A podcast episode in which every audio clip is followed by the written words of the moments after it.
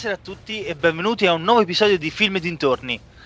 Oggi è una super puntata perché oltre a me, il sergente Newton Crocker e al buon Cape, abbiamo un ospitone, cioè Fabio Per Tempi del Multisala Moviland Fabriano. Ciao Fabio. Buonasera a tutti. Questa sera eh, sarà una puntata molto scialla, permettetemi il termine, perché parleremo di cinema in generale, nel senso cosa è per noi il cinema, eh, come preferiamo guardarlo e s- qu- quali danni il Covid ha portato a questo mondo fantastico che sembrava essere indistruttibile, ma purtroppo eh, una pandemia mondiale danneggia qualsiasi cosa. Ma tenteremo di fare una puntata positiva. Nel senso buono, ovviamente, non nel senso del tampone. Scusatemi la battuta. Allora, ehm, io questa sera ho voluto impostare questa puntata molto tranquilla e molto personale perché molte persone mi chiedono ma perché ti piace così tanto il cinema, ma perché guardi così tanto i film? Cosa che credo mh, ci siamo sentiti dire tutti e tre, almeno una volta nella vita. Beh, Addirittura- certamente. Addirittura tu ci hai fatto una carriera. Sì. Uscito da scuola mi sono subito specializzato e ho preso il patentino proprio da cineoperatore. Ma come si fa sta cosa? Perché qua in Italia comunque è molto sottovalutato il, il come lavorare o come entrare nel cinema. Perché io mi ricordo solo quando a film superiori volevo fare il DAMS, che era l'unica cosa che mi ricordavo, però era per un discorso di regia, non per un discorso di mh, tecnico. Cioè, è un po' di Diciamo, il cinema in questo ultimo decennio specialmente è cambiato. Siamo passati dalla classica tecnologia pellicola analogica e, e tutto quanto al totale digitale. Quindi una volta, dieci anni fa si parla, per entrare in questo lavoro bisognava per forza di cose avere delle competenze, quale antincendio, quale conoscenze proprio nello specifico i proiettori, elettronica, elettrotecnica, diverse altre cose, per eh, riuscire a impostare e a montare un film, cose che adesso non sono quasi più richieste. Ah, adesso non sono più richieste perché col fatto che è tutto digitale ti danno praticamente come se fosse una chiavetta USB. Mm, non esattamente, diciamo i film arrivano o tramite hard disk o tramite un download diretto. Ok. La dimensione di spazia intorno ai 200 giga, diciamo, quindi non è che sono proprio piccoli. È una madosca. E- Però il tipo di lavoro è, impostazio- è- cioè, è impostato totalmente eh, in modo per far sì che il, cioè, eh, viene tutto digitalizzato. Quindi una uh, pubblicità che una volta montavamo, adesso per, fa- cioè, bisogna convertirla, prepararla, livellarla eh, sia a livello di audio che a livello di schermo, perché dopo ognuno manda con formati sbagliati, diversi e quant'altro. E... Sì, infatti si vede lo schermo che si adatta, che si, Sì. si muove. Esatto, quindi la competenza maggiore era il profilo che cercavano, quindi di programmazione informatica. Eh, questa è una cosa nuova che ho imparato e che probabilmente hanno imparato anche i nostri ascoltatori.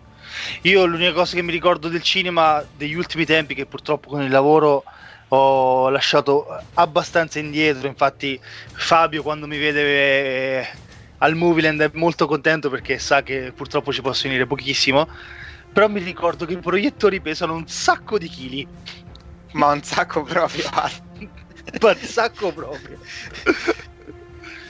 Cioè, Perché qualcuno a altro- caso è stato chiamato a a portarli sopra.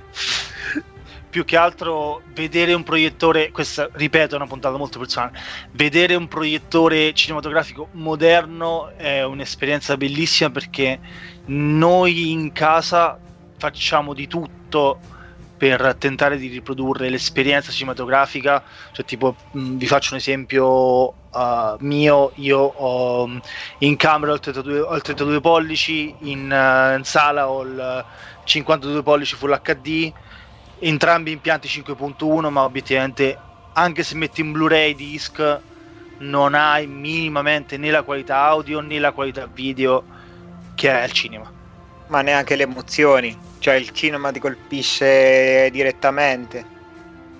è in realtà è su questo che vorrei arrivare, nel senso le emozioni al cinema, secondo me, cioè il cinema in generale come struttura che purtroppo in questo periodo storico ci è mancata e, e forse ci mancherà ancora perché ehm, i cinema, per chi ci ascolta e non lo sa, potranno riaprire ufficialmente il 15 giugno. Il problema è che hanno un, um, come si dice in italiano, un protocollo di apertura che secondo me è un po' troppo restrittivo.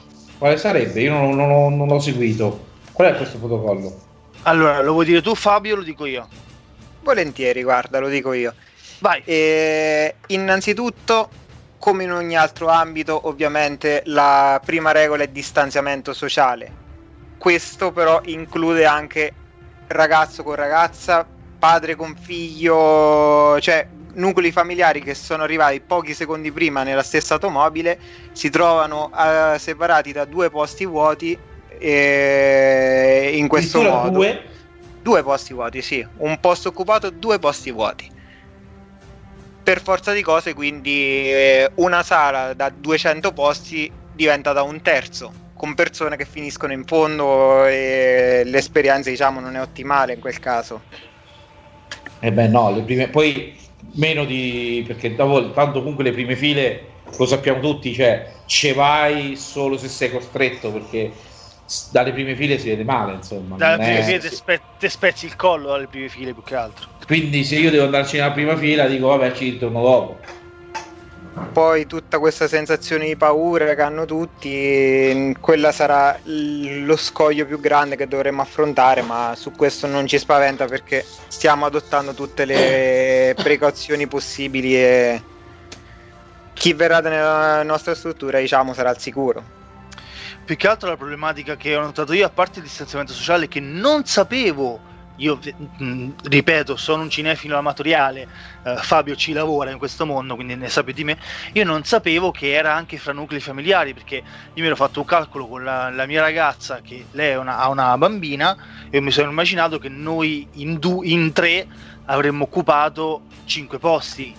Invece tu mi stai dicendo che noi in tre occuperemmo nove posti. Esattamente. E su questa cosa stanno facendo leva i cinema apposta per eh, consentire almeno per lo stesso nucleo familiare o conviventi quant'altro di poter eh, stare vicini. Sì, anche perché obiettivamente mh, mi dispiace arrivare quasi subito su questo discorso è un po' dolente. ma dis- il- scusa se ti interrompo, il distanziamento sociale non è un metro, cioè due posti non è, tro- non è più di un metro. Perché due, no, un posto solo libero abbiamo misurato sono all'incirca eh, 89 centimetri, quindi per Perché si eh, misura da spalla a 11 spalla? centimetri. Sì, esattamente. Ah. Sì, però, cioè, che danno economico porterà al cinema? No, cioè, voi sarete costretti ad, cioè, mh, ad alzare il prezzo del biglietto oppure non, cioè, come ci si rientra? Cioè, mh, Mm. le, produ- le produzioni hanno fatto qualcosa per eh, aiutare i cinema che riapriranno, che decideranno di ripartire? Sul costo del biglietto non sono a conoscenza di eventuali maggiorazioni, quant'altro, eccetera, perché ha- ha già- la gente è scoraggiata all'uscire, se poi li disincentivi ancora di più ne faranno a meno e basta.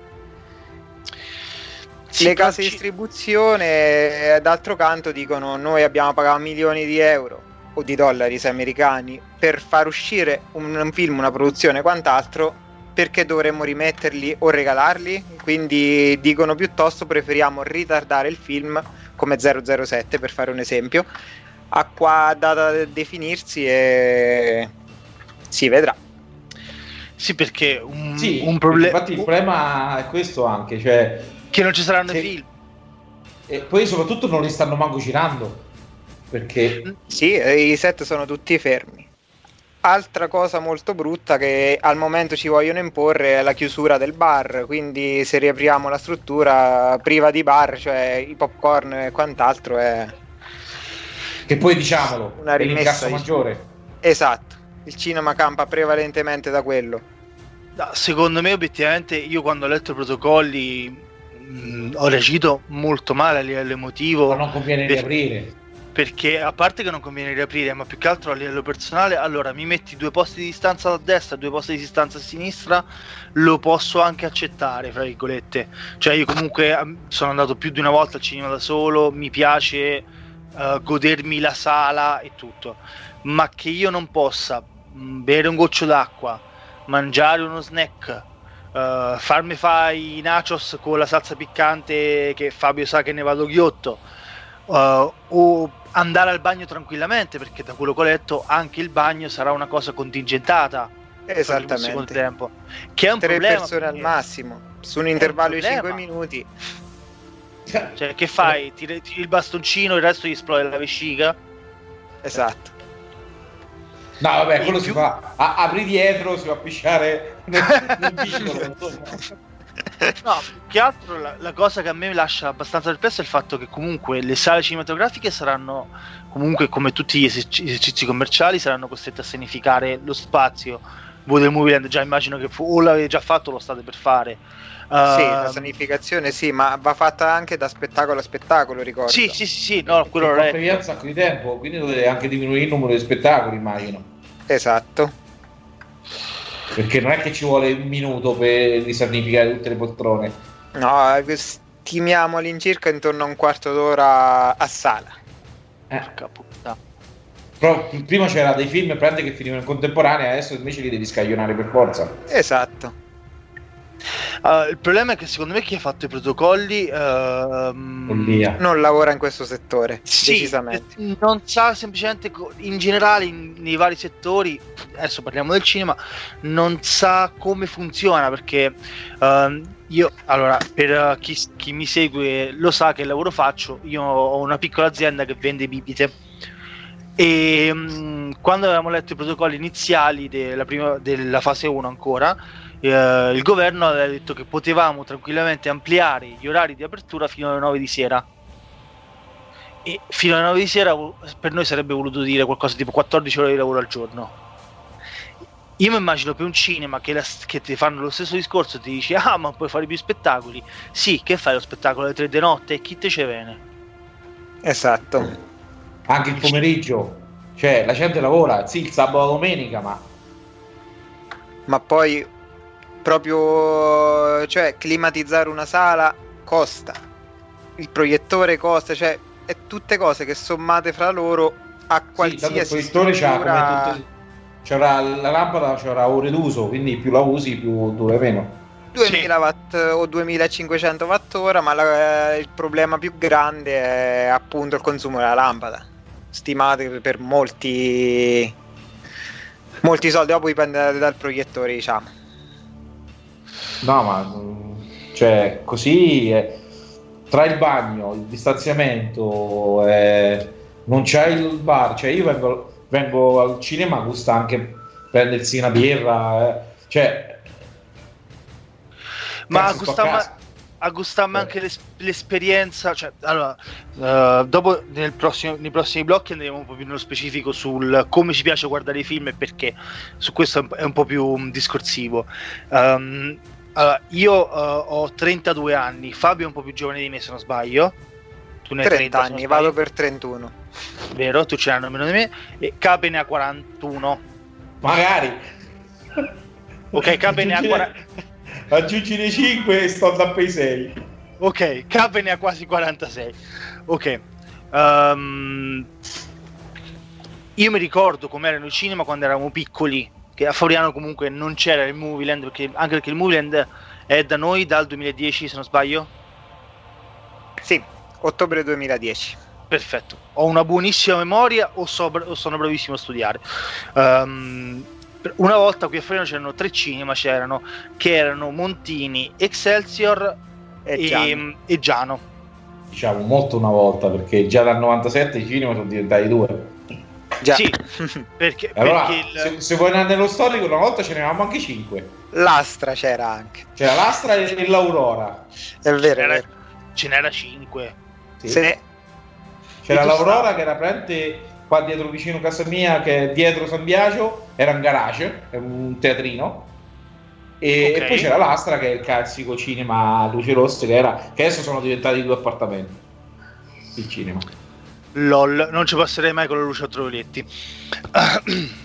no, no, torniamo... guarda, l'ha, fit- l'ha preso anche in affitto anche un mio amico, sono anche molto bellini. LOL. ok, non me lo ricordavo c'era 5, mi ricordavo c'era il cinema porno, ma non mi ricordavo c'era 5. No, però dico, sì, sì. mi ricordo. Allora era il cinema per bambini, cartoni animati simili mi ricordo quando ero piccolo io ne, ne, negli anni 90, anni 90, inizio 2000, mi ricordo che c'erano questi cinema che erano in pieno centro, quindi tu uscivi dal cinema e continuavi la serata normalmente. E invece lì al Movieland c'è l'uscita che praticamente è sotto il centro commerciale, perché di Fabriano lo sa dov'è. E per me una delle cose più belle di andare al cinema da quando c'è il Movieland è finito lo spettacolo, mettermi sotto il porticato del centro commerciale non mi importa se c'era neve, il sole, il sì, vento, i terroristi e sì. parlare del cazzo di film che hai appena visto, riuscire a condividere esperienze, gioie e dolori del film che hai appena visto. Beccando, rischiando di beccarti anche palesi spoiler ogni, ogni tanto, ma visto che io vado sempre all'ultimo spettacolo, questo rischio non ce l'ho. E secondo me con questa cosa di distanziamento sociale cioè già non ce l'hai in sala e non ce l'avrai neanche fuori sala o anzi rischi la beffa che tre amici come noi tre and- andiamo al cinema siamo distanziati di due posti per uno poi di fuori ci troviamo a 20 cm a parlare se il film ci è, ci è piaciuto o no quindi tu hai certo. fatto un danno, un danno al cinema e lo spettatore sì sì cioè, poi come diceva arriva padre e figlio arrivano con la stessa macchina stanno, poi stanno a un metro e mezzo di distanza e se ne vanno nella stessa macchina. Esatto. Se poi magari hanno una smart, eh, prende e vanno via a braccetto. Cioè, insomma... Sì, praticamente sì. Quindi è un po'. Il problema, il problema, è che questi che fanno le regole, le, le, scrivono queste leggi, le fanno a misura della grande città. Sì, questo è Allora, nella grande città, io quando andavo all'università, io andavo anche agli spettacoli il mercoledì pomeriggio che a Roma il spettacolo c'è anche quel pomeriggio. Lì poi anche, cioè, fai più spettacoli, certo ti lo stesso, ma però te devi tenere conto che l'Italia è fatta anche di piccole realtà. L'Italia anche come dicevi te, tu ah, potete allungare l'orario, eh, ma mica io ho 20 dipendenti che fanno eh. i turni, io sto da solo. Già ne lavoro 10 ore, che ne lavoro 12 e so un negro, cioè, e non per offendere i negri, ma cioè, sono uno schiavo.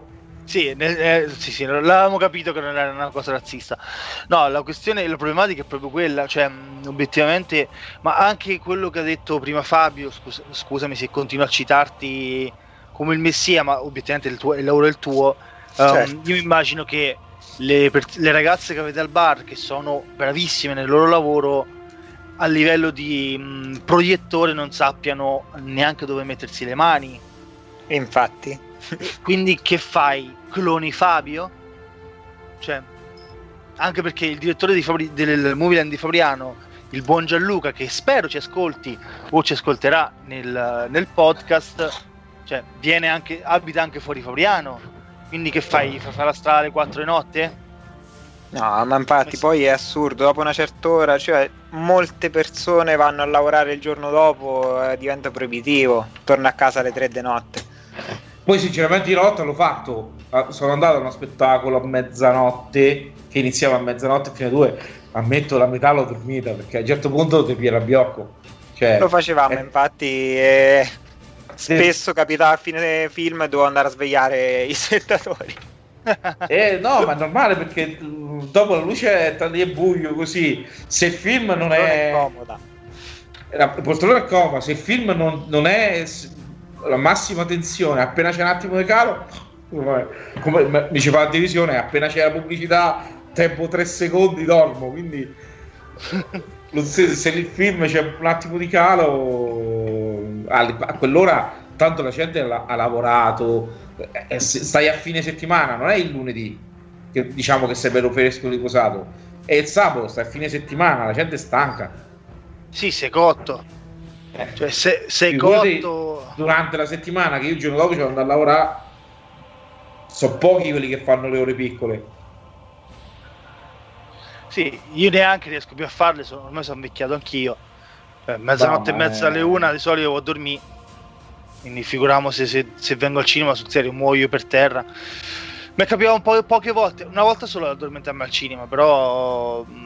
Invece cioè, io... È, è un'esperienza brutta. No, a me ultimamente mi, sto, tanto mi succede. allora, io scusate e poi russo, e quindi sono pericoloso pure. Io scusate se faccio il guastafeste, ma io proporrei una piccola pausa, visto che sono una ventina di minuti che parliamo di fila, e poi torniamo sia sull'argomento cinema da adesso, sia sull'argomento uh, cinema del passato o come ci piace guardare i film. Ci sentiamo tra poco. Che canzone lanci, buon cape? Eh, two People. Two People. A tra poco. Ok. Two people just meeting, barely touching each other.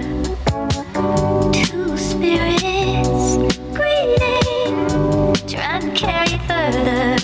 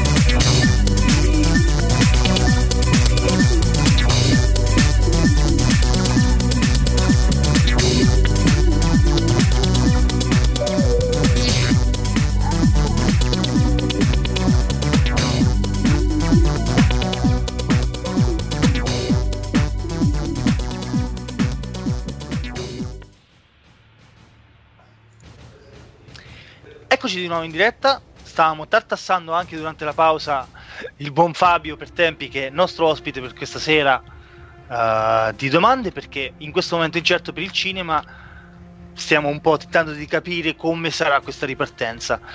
Una domanda che io ho fatto fuori onda è: in Cina, ora che hanno riaperto i cinema, ehm, loro sono ripartiti trasmettendo film vecchi che obiettivamente come idea um, è molto valida perché obiettivamente uh, loro hanno trasmesso Batman il Cavaliere Oscuro ma io immagino un cinema che voglia trasmettere Jurassic Park lo... Sei scomparso. Ci abbandonava Alex. No, Intervengo sì, io dicendo questo discorso e purtroppo i nostri spettatori, il nostro pubblico, il pubblico italiano in generale, eh, vede in modo mol- m- abbastanza negativo il tornare a vedere film vecchi. E- cioè, perché dicono candidamente beh, posso guardarmeli gratis legalmente su Amazon Prime o Netflix perché dovrei andare al cinema a spenderci i soldi. Molti ragionano così.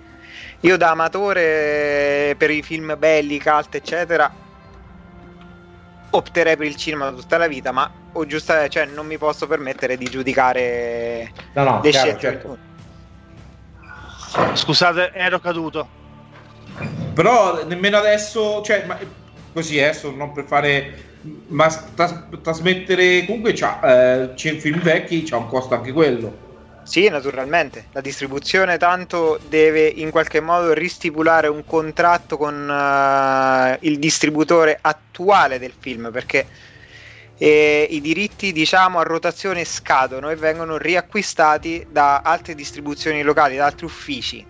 Quindi magari eh, viene acquistato da un ufficio che è in concorrenza con un altro e per dispetto neanche gli dà il film.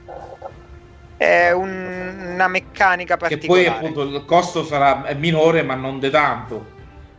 No, infatti, cioè, nel costo è considerato tutto quanto. La CI, che è una delle tasse che pagavamo più alte nel mondo, quindi. E tutti questi fattori.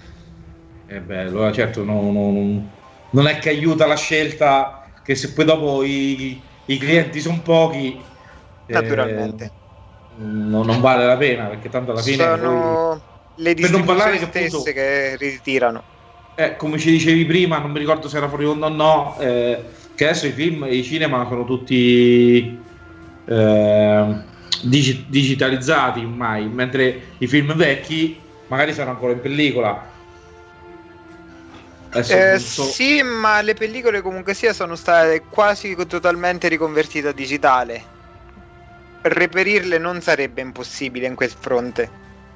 Però ecco, per esempio, ho una domanda, cioè un film riconvertito in digitale perde un pochino però rispetto alla pellicola originale?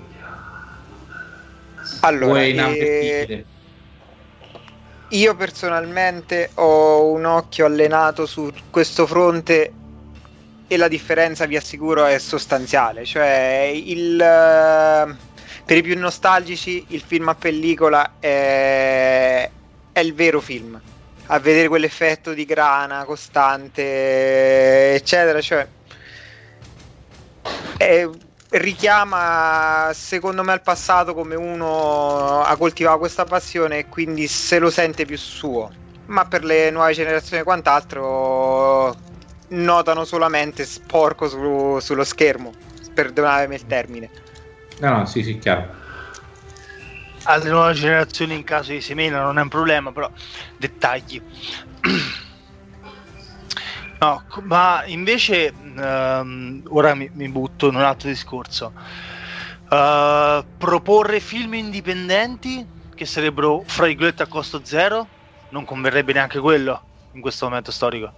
Abbiamo optato anche per queste soluzioni, anche eh, altre strutture ovviamente eh, cercano in qualche modo di pompare gli, eh, cioè, registi e quant'altro un po' più emergenti o sconosciuti, ma anche questo è un discorso complicato perché la gente si fa molto condizionare dalla pubblicità o dal trailer, cioè l'amante in generale del cinema ti ci verrebbe anche, ma, ma la massa diciamo segue più ciò che, vi- che vede ovunque. Sì, però, mh, cioè, io perché ho visto mh, che voi del Movieland avete mh, lanciato una, una campagna, cioè un- un'idea innovativa durante questo periodo di lockdown che tramite il sito My Movies potevamo tranquillamente comprare il biglietto da voi per guardarci il film in streaming di questo film di questa regista emergente. Comunque, quindi Esatto. lì- cioè, l'idea in sé è fattibile. Il problema è, come hai detto te giustamente, ehm, capire quanta gente risponderebbe realmente a questa cosa e quanta gente invece starebbe a casa davanti a Netflix e fa Netflix. Esatto, per guardare magari una serie anche noiosa ma che portano avanti semplicemente perché oramai l'ho cominciata, che faccio? Non la finisco. Eh. Sì, chiaro. Io direi che adesso iniziamo a entrare, visto che ci siamo scaldati, abbiamo abituato un po' Fabio al... al, al- Ma al un'ultima domanda, scusa, Vai. ti interrompo. Un'ultima Vai. domanda per, per- per la situazione in Fabrianese, così. Io ho sentito nominare anche il cinema all'aperto sul parcheggio sopra.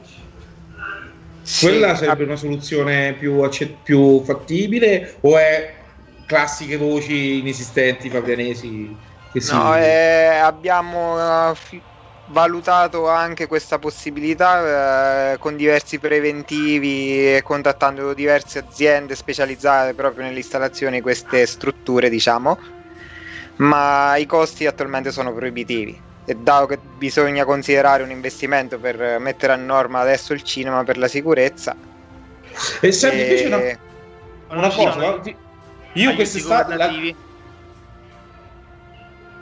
Prego? Non ci, non ci sono aiuti governativi? No, eh, al momento no. Porca- Questo no. ok. Invece l'anno scorso, tipo al Maestrale a Roma, eh sì a Roma, scusa, a Senigallia, facevano con luci di Senigallia il cinema all'aperto, il drive-in, diciamo, con Anche l'audio trasmesso dalle radio. radio, da una radio Sì, sì. locale. Col modulatore frequenza, sì, sì, Eh. sì. E, E- quella è- Installare uno schermo del genere sul parcheggio del tetto purtroppo è impossibile per ragioni di sicurezza, dato che tira molto vento, è, è aperto Ah, così, certo. rischia che si imbarca e quindi no, è certo, pericoloso. certo, certo. Ah, s- se lo installate, tira il vento e tira verso casa mia, va benissimo. Mi frego direttamente il proiettore. Lo schermo Eh. al massimo, il proiettore è impossibile. Vabbè, lo schermo. Pesa me lo frego. 400 kg. Vabbè, mi posso fregare il proiezionista, pesa 20 kg. Quello ci può andare sereno proprio. No, allora, torniamo seri perché sennò sembra che non siamo persone serie. Perché nonostante non siamo in diretta dallo sverso di Fauriano, vista la situazione, io al momento mi sto facendo una birretta. Non so voi. Io ho appena finito una bottiglia di whisky, quindi... Bravissimo. Ce n'era tre dita, eh, però... no, no. Domani te, ne, domani te ne vendo un'altra, vai tranquillo. no, ok. Torniamo un attimo seri. Uh, parliamo, ah, finiamo di parlare a questo punto di questa situazione, visto che uh, abbiamo la possibilità di usufruire della conoscenza di Fabio. Io ho saputo di quello che accadrà a Luci nelle Marche.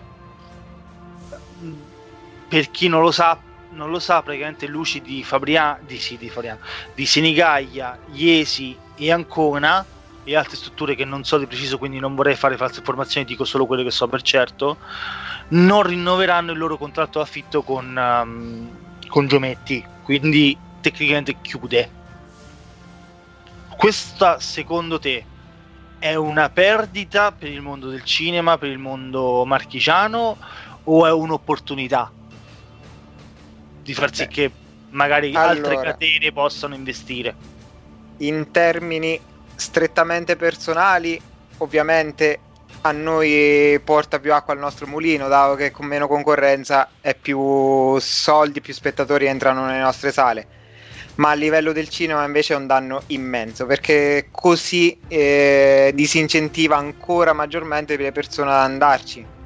Una persona che è abituata ad andare sempre un- nello stesso luogo, nello stesso posto, che è affezionato al suo cinema, nel momento in cui gli viene chiuso, non dice vado in un altro magari, ci rinuncia, rimane a casa. Cosa- sì, re- resta a casa, guarda lo streaming. Adesso ha preso tanto piede, comunque obiettivamente. Sì, Io Luci di Senigallia non l'ho visto mai, ma quello di Ancona e quello di Iesi ho anche dei gran bei ricordi. Cioè, me ne ho fatto dei viaggi per dei film che voi non proiettavate qui a Fabriano. Eh, è stato. Cioè, sono strutture comunque anche molto grandi. Luci di io ieri ho visto il mio primo film in 3D, che era? Vai, vai, siamo curiosi. era Viaggio al centro della Terra in 3D, Bellissimo col protagonista della mummia. The Rock. C'era Dwayne Johnson, mi pare anche, no? Eh, sì, su Viaggio al centro della Terra, sì. Mm. No, tu Ma- dici il secondo. Tu dici. No, aspetta, potrei confondermi, eh? Viaggio al, eh, Viaggio al centro Terra è quello là con. ehm, L'altro è l'isola meravigliosa, quello con Don Johnson, con, con- The Rock. Sì, Viaggio al centro Terra è quello con Brian Fraser. Che è Sì, quello esatto, della- quello, della quello, quello, quello. Che iniziava in- eh, il film con lui che sputava dentro il lavandino. Cosa che Sì. mi ricordo ancora, il- la prima cosa 3D che mi ha fatto saltare. Io mi sa che il primo film in 3D l'ho visto invece, l'ho visto al Movieland che era Final Destination. Quanto mi ha fatto ridere quel film, bellissimo. Mi è piaciuto da morire e nonostante pensavo che il 3D fosse una cacata, quando ti arrivano i i detriti in faccia ti viene la copritta. Perché Mm. comunque il, proiett- il proiettore è più che buono. Quindi. Il 3D Non lo so, purtroppo... Vai, vai. Dicevi? No, parla, No, parla. vai, vai. Ah, No, dicevo, io 3, il 3D l'ho visto il primo anni e anni e anni fa.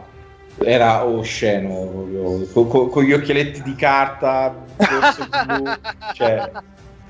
eh, invece qua al, Movieland, il primo film, non mi ricordo che l'ho visto, forse... eh, s- quello Valentino, no, San Valentino, San Valentino di sangue 3D, mi sa. Bello, bel film. Anche. O Avatar, non mi ricordo qual è stato il, il primo. Il primissimo che abbiamo dato noi al cinema nostro è stato So 3D, me lo ricordo. No, sto 3D non l'ho visto, ma ero già rotto le scatole della serie. Io ho visto. Io c'ho- Avatar l'ho visto, San Valentino di Sangue no. San Valentino di Sangue l'ho recuperato più tardi in DVD. No, carino, le, le tette che ballavano in 3D non era male. Ci credo. Tutti per quello. Sì, tutti per quello, sicuro. Cioè, c'era un film che lasciava un po', il te- eh, un po' a desiderare come qualità. Sì, abbastanza. Allora, eh, entriamo nel vivo della puntata e parliamo del cinema perché mm, in generale eh, ricordi belli legati al cinema. Anzi, dividiamolo così questo blocco. No, un Ricord- secondino, un secondino, non mi è venuta in mente una domanda, un po' cattivella Vai. in realtà. Vai. Sempre sulla situazione delle luci. Secondo te, però, c'è il rischio che dà troppo potere alle case distributrici dei film di scegliere quale film dare? Che non c'è più concorrenza, cioè più. Allora, eh, su questo discorso è estremamente più complicato di quello che sembra, perché in generale le case di distribuzione più forti tengono in scacco tutti, tutti gli altri. Per quanto UCI abbia, diciamo, parecchio potere di risposta, dato che giustamente una casa di distribuzione difficilmente entrerebbe in competizione con... eh, con gruppi così grandi. Tuttavia hanno accordi legati con eh, le maggiori case di distribuzione. Quindi anche loro nel loro piccolo sono molto vincolate e devono favorire proiezioni commerciali a film indipendenti o minori. Mm. Però adesso il punto che mancherebbero tutto il filone, no? Cioè, mm, perché abbiamo visto ogni tanto qualche, qualche film a Floriano c'era, Iesi no, o viceversa. Adesso, cioè, magari la casa distributrice era incentivata a darvi un film anche che non era troppo d'accordo, ma giusto perché sino a poi altrimenti me lo mette Iesi e perdo posizione a Floriano. Invece Mm. adesso No, il problema- che. È che chi è più grande ha, ha forza maggiore, quindi tendenzialmente a loro non interessa, cioè dice io nell'arco dell'anno ho 30 uscite, tu me le prendi tutte e 30, altrimenti non te ne ho nessuna. Ah, Il chiaro. problema è tutto lì. Quindi an- in questo fronte cambierà poco, anzi, in ma- a maggior ragione ti diranno, dato che non c'ho Iesi, nell'ipotesi devi per forza farmi questo film e non, c'è, non mediamo. Mm. Chiaro. Però, eh, scusami, a questo punto me leggo alla domanda anch'io. Ma con lo streaming non stanno perdendo questo potere di contrattazione? No, perché... Allora, aspetta. Se parliamo di streaming legale, no. Legale, legale, soldi- Ecco, esatto, perché col- con l'illegale ovviamente perdono e basta soldi, no? Il legale non dovrebbe esistere per quanto mi riguarda. Esatto, la c'è- penso anche così. Anche perché, guarda, io qui faccio un outing. eh, e se Google, Alexa o chi di dovere mi ascolta e mi vogliono mettere in galera, lo facciano. Quando ero piccolo, qualche film l'ho scaricato anch'io. Ma Adesso tutti lo fanno, cioè... Adesso c'è talmente eh, varietà. Sì, ma la qualità di merda spesso e volentieri. Ma Eh. a parte che la qualità di merda, adesso c'è talmente tanta varietà, talmente tanta possibilità di recuperarli anche gratis. Perché, tipo, l'altra volta sulla puntata che avevamo fatto che parlavamo di VVID, che è gratuito, Sì, infatti. Non c'è Ah, bisogno poi adesso di- il tempo di eh, attesa tra la sala e le piattaforme non è tantissimo, è due o tre mesi, ma nemmeno, ma nemmeno insomma. Quindi E eh, considerando che poi in questo momento i film che dovevano uscire in sala stanno uscendo in streaming, eh, sì. è quello il problema maggiore nostro, dato che quando riapriremo tanti film sono già stati Visti. diciamo distribuiti o visti in altre piattaforme.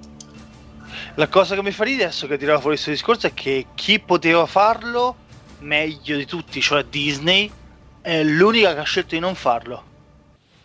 Di non far uscire film solo in streaming, ma di farli uscire al cinema. Tipo Ma Vedova Nera. La fetta più grande se la trova nel cinema stesso, cioè Invece piccole comunque- produzioni o produzioni un po' più indipendenti, tipo Bloodshot, eh, l'hanno fatto uscire direttamente in streaming. come Artemis Fowl. Sì. Che è roba un po' più di nicchia, fra virgolette. Sì, sì. Quello però doveva uscire al cinema in origine, ma invece hanno deciso di distribuirlo in streaming, diciamo. Ah, questo non lo sapevo che quello doveva uscire al cinema. Pensavo fosse In origine sì. piattaforma. Poi invece è passato a piattaforma così. Doveva fare due incassi probabilmente. Mm, probabile. Comunque, da quant'è che parliamo, Cape? Lei che è il regista? 17-18 minuti. 18 minuti, quindi direi una piccola pausa e Sì. poi ci ributtiamo in questi discorsi, in questo misto tra Adesso- nostalgia e periodo Poi attuale. invece, dai, entriamo più nel, nel- nello svago che nel- nella malattia, dai. Sì. ok, a tra poco.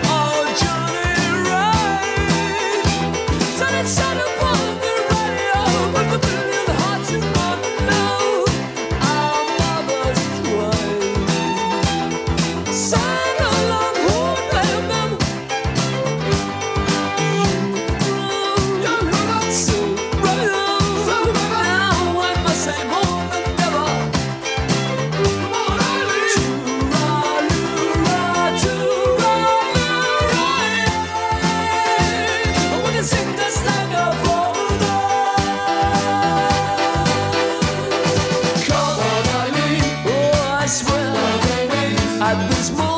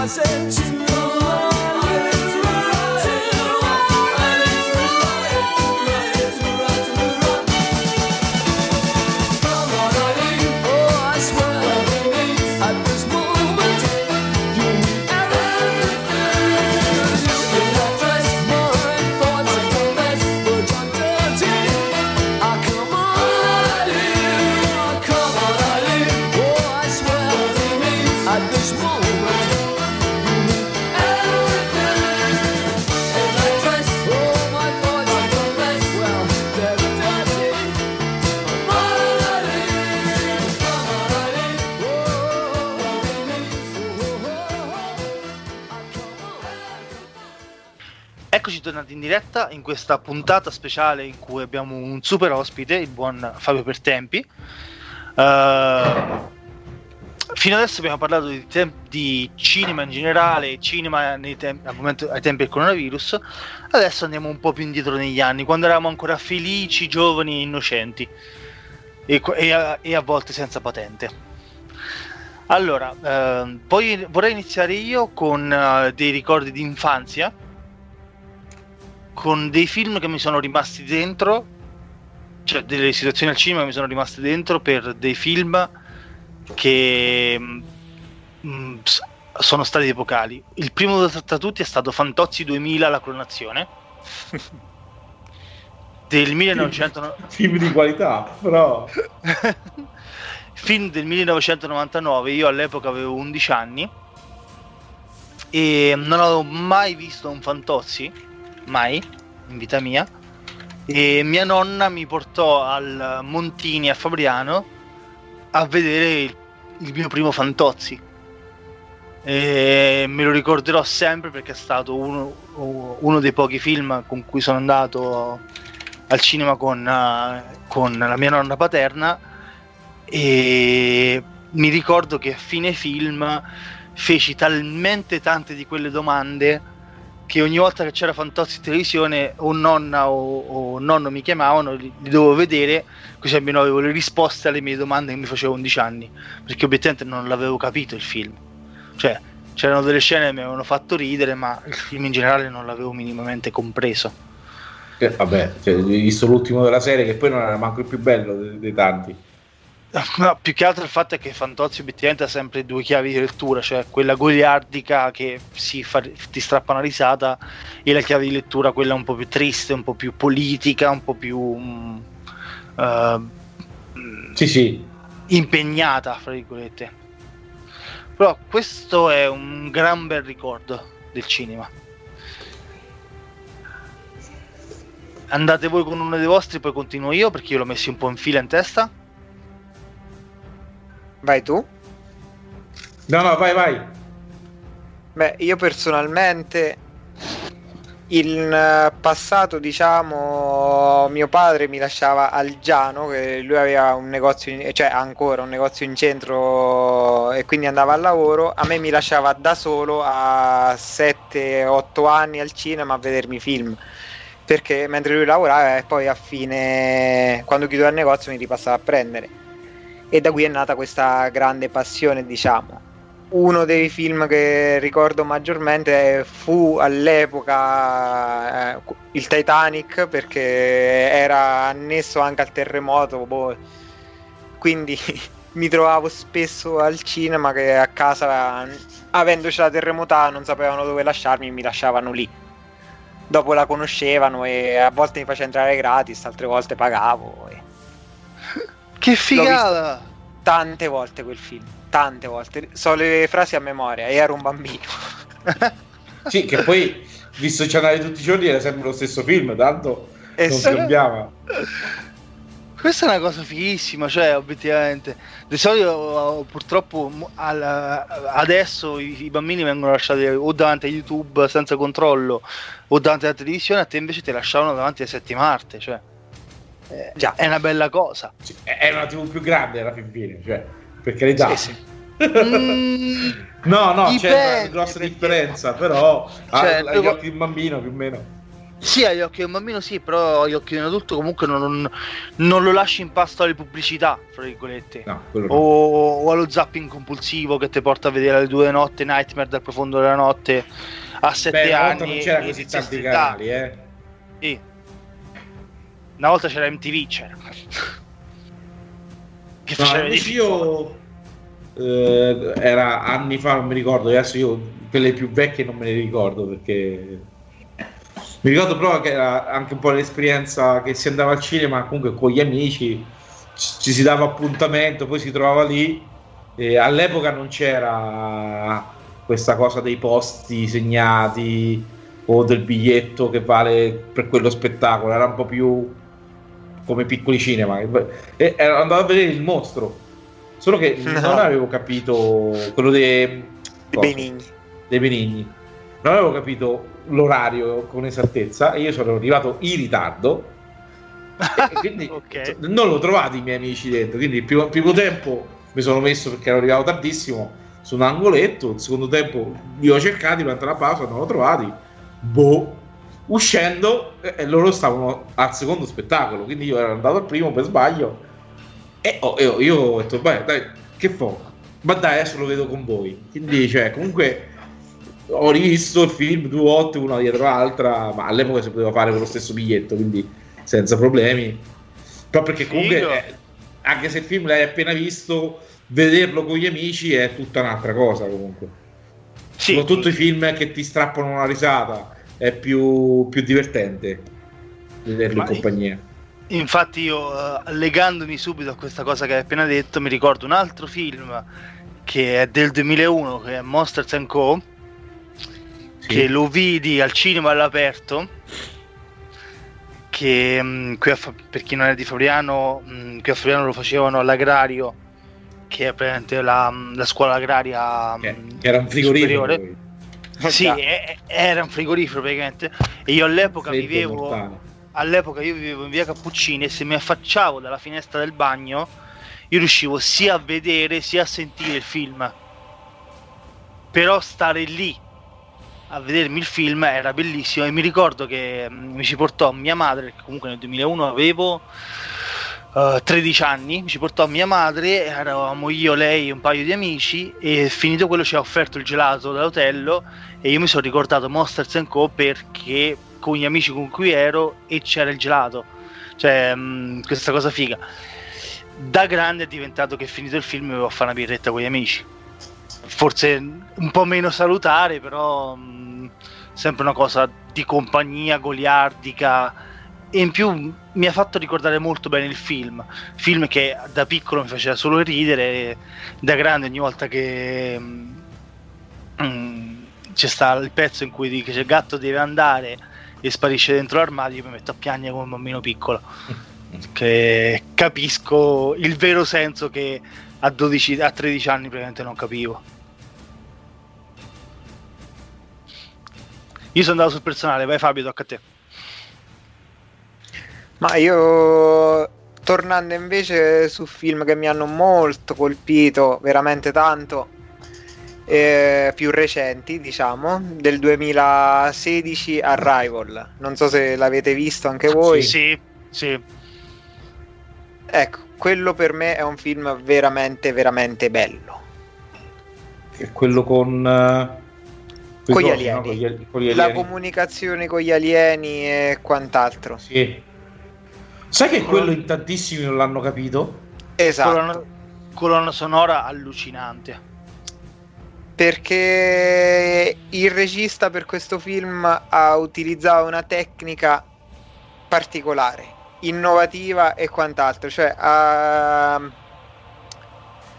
illustrato, diciamo, ha fatto vivere più archi narrativi contemporaneamente e l'unica chiave per vedere in quale momento della storia era fra passato, presente e futuro era la colorimetria, cosa che ho colto immediatamente perché con il lavoro che facevo, cioè che faccio attualmente, e ho notato immediatamente un- una differenza nei colori, un filtro particolare, quindi pensavo fosse un problema nel proiettore, sono corso in cabina, cercavo di sistemarlo, ma ho visto invece era il film.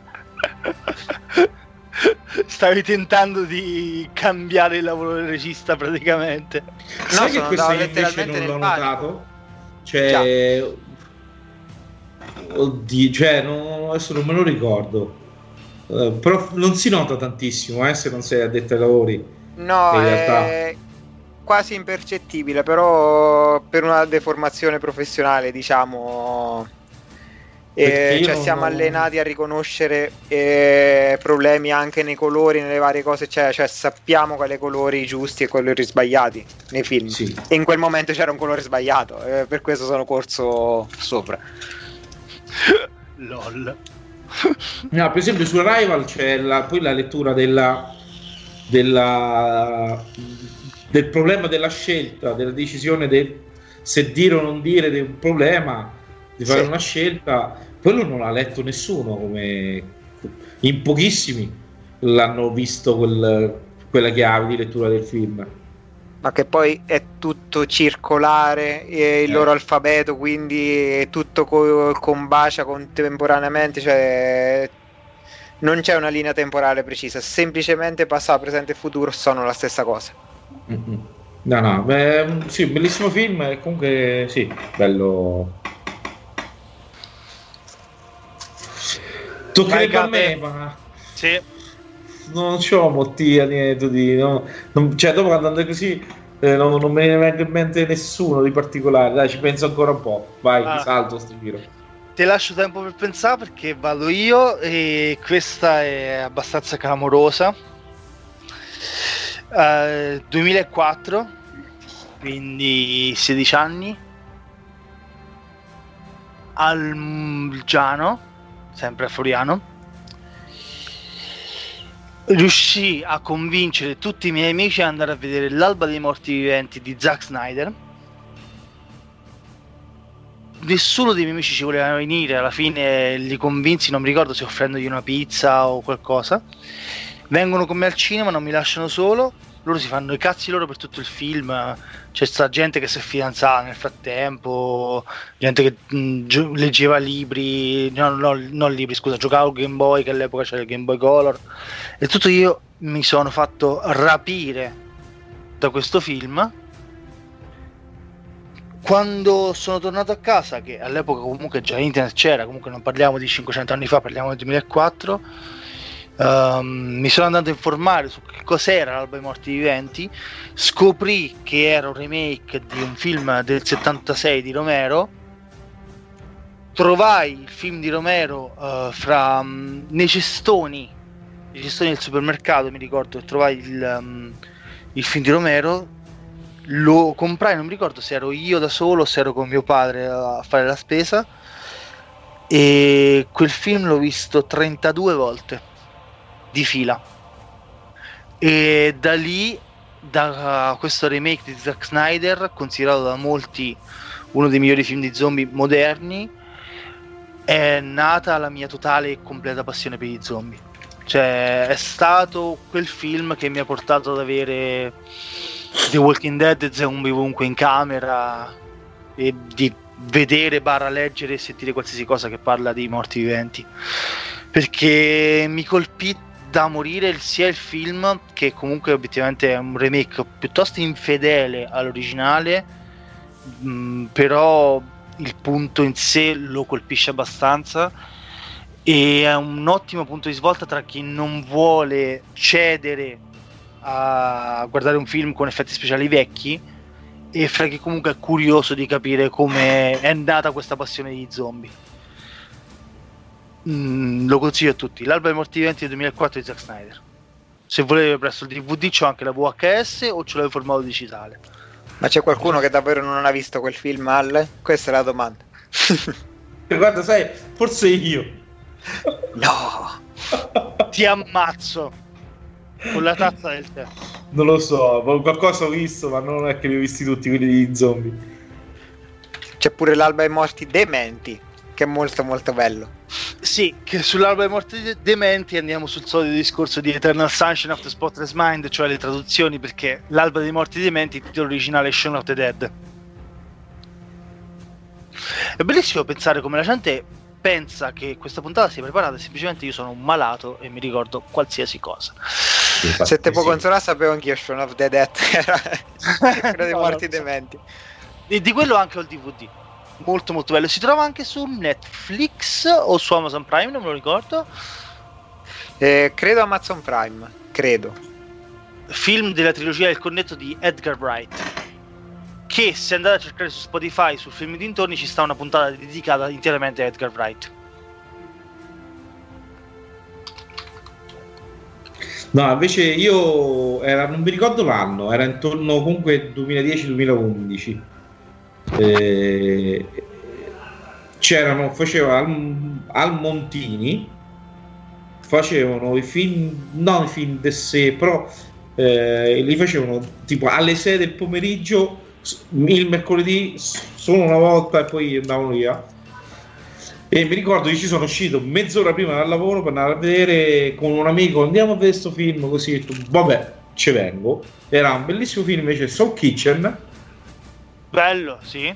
E che appunto io per lì non mi ho detto, ma perché fa, fatto a quest'ora sfigata di questo del giorno sfigato così? Cioè non credo che sia passato nei cinema normali oppure è passato molto in sordina invece era un bellissimo film. E comunque ecco uscire dal lavoro un po' prima e andare direttamente al cinema è gustoso Soul Kitchen credo fosse in realtà sì, era con- cioè in realtà è un film indipendente, quindi è plausibile che non sia passato nei canali mainstream, fra virgolette. Non- eh, però era un bellissimo film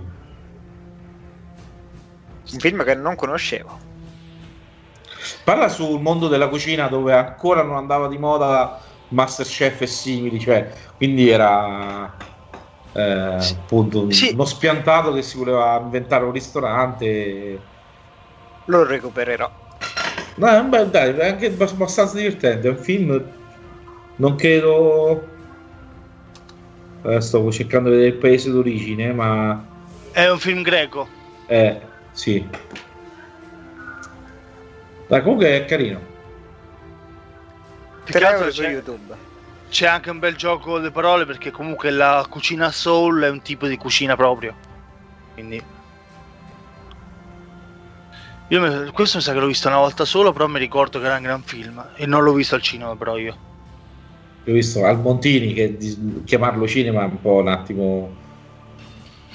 Eh, cinema di una volta, chiamiamolo così. Ah, il Montini era al cinema una volta e poi c'è il Giano che diventa una discoteca.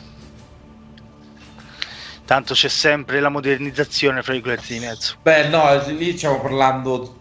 Cioè, io mi ricordo. Cioè, il Giano era bello schermo. Teoricamente c'era anche un bel impianto audio, ma che non usavano perché i vicini si lamentavano. Quindi, volume bassissimo. E se c'era uno che mangiava la patatina, te non sentivi la battuta. Già, Pol- però il. Giano, il Giano c'aveva una delle cose più belle di tutte. Scusami Fabio se vado contro il Movieland.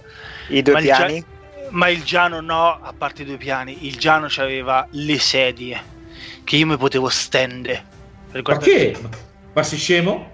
Ma Sì, infatti sì, si sì. sta strettissimo. Ma Allora, stai- eh, era il Montini quello che dicevo io allora? Eh sì, Montini, quello che sei di legno. Sì, Eh, quello è Montini. Montini allora. no, il scusa. Giano c'era delle se- le serie più scomode che abbia mai visto. Stre- per farci entrare nella fila più erano strette strette, piccole, basse basse. No, cioè Eh, era, allo- era allora- comodo quando non c'era nessuno davanti che puntualmente mettevi a ca- Era comodo e per stare coi piedi sulla fila sotto. Quelle sì, su quello erano Allora- bellissime. Allora era il Montini quello che dicevo io. Io mi ricordo c'era queste sedie che c'era un metro e mezzo di larghezza e te potevi, met- te potevi mettere in mezzo lì. ah. Ah, Anche quello perché eh, questo è un piccolo aneddoto, vado un po' fuori tema, ma è sempre ricordo legato al cinema, quindi obiettivamente ci sta. Per quanto Fabio probabilmente mi farà pagare i danni, perché sta cosa non la sa.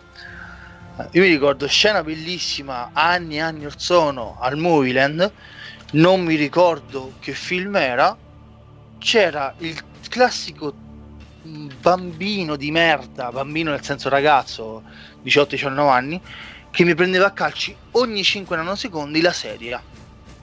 Mm. Devi dargli un pugno in faccia in quel caso. Fine primo tempo, in, eh, pa- la pausa di fine primo tempo, mi giro con tutta la calma del mondo e faccio al ragazzo in questione. Per favore, potresti evitare di colpirmi la sedia? Io sono alto due metri e non tocco la sedia davanti, perché tu la tocchi? Questo mi chiede scusa in 15 lingue diverse e rinizia il secondo tempo. Primi 10-15 minuti di film va tutto benissimo. Dopo un po' inizio a sentire i colpetti di dietro. E lì per lì ho pensato, vabbè, magari c'è un tic. Abbozziamo ste bottarelle e va tutto benissimo. Ma certo, inizio a sentire le risatine. Quel- del, del classico bulletto che deve, deve prendere per il culo della serie. Ah, ah, ah, ah, pare. Io non so che mi ha preso ho puntato i piedi e ho scoperto che le sedie del Movieland si allungano. Perché mi sono buttato all'indietro con tutta la forza e gli ho schiacciato completamente le ginocchia. È stata una grande scoperta. Oh, non ha più dato un calcio tutto quanto il film. E sono stati un sacco silenziosi i monelli dietro. ah, si allunga le sedie del Movieland? Sì. Sono leggermente reclinabili, diciamo. L'ho sc- io l'ho scoperto in quel modo. Vedi, ora no, l'hai scoperto anche tu. Già, già rischio di addormentarmi così, più figurate se a lungo. Però per le prime file invece è comodo saperlo. Aiuta sì, un po' il collo. Eh, ti butti un po' all'indietro. Sì, però ovvio, che... devi essere abbastanza grande. Un bambino, un ragazzino non ce la fa bene. No, devi essere un po'. devi puntare i piedi, devi puntare. Eh, Io basta comunque sono dure. Quanto sei. Allora, io direi di prenderci una piccola pausa e poi torniamo con un altro blocco tra poco. Che canzone abbiamo adesso, Cape? Eh, The Escape Club con Wild Wild West. Wild Wild West, a tra poco.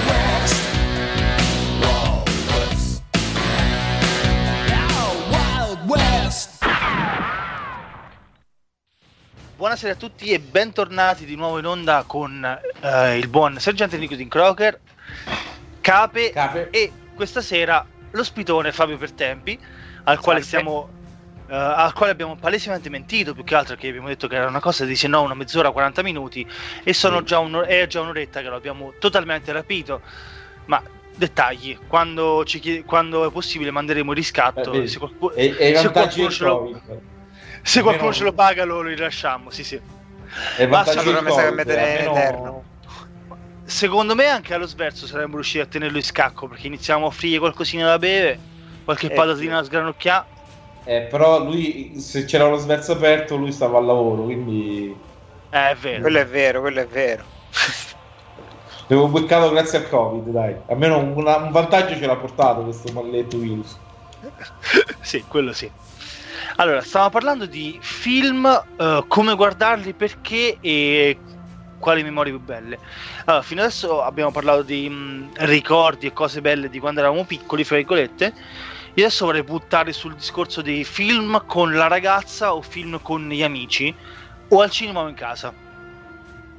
Nel senso, ehm, voi riuscite a vedere film con gli amici? Con gli amici non intendo una persona, intendo con un gruppetto di 3-4 persone. Voi guardarvi un DVD o un film in streaming. Oppure vi annoia perché magari c'è quello che parla, quello che cazzeggia visto che poi mette pausa quando ti pare o cose varie. O che film avete visto al cinema con gli amici che va, che, che va lasciato un bel ricordo. Io tendenzialmente quando diciamo vado al cinema proprio da spettatore cerco di invitare persone che come me condividono la passione quindi sanno che durante una proiezione non mi devi stare lì a parlare, accende il cellulare, a parlare dei cavoli tuoi e quant'altro. Cioè, me vuoi fare un commento sul film, lo accetto, ne però un dibattito si fa a fine film. O all'intervallo, è fatto apposta per quello, anzi, ecco perché adoro l'intervallo. Sì. L'intervallo purtroppo ultimamente ha perso un po' potere eh, perché io mi sono accorto che se vai al cinema con gli amici lo puoi, te lo puoi ancora godere in- appieno.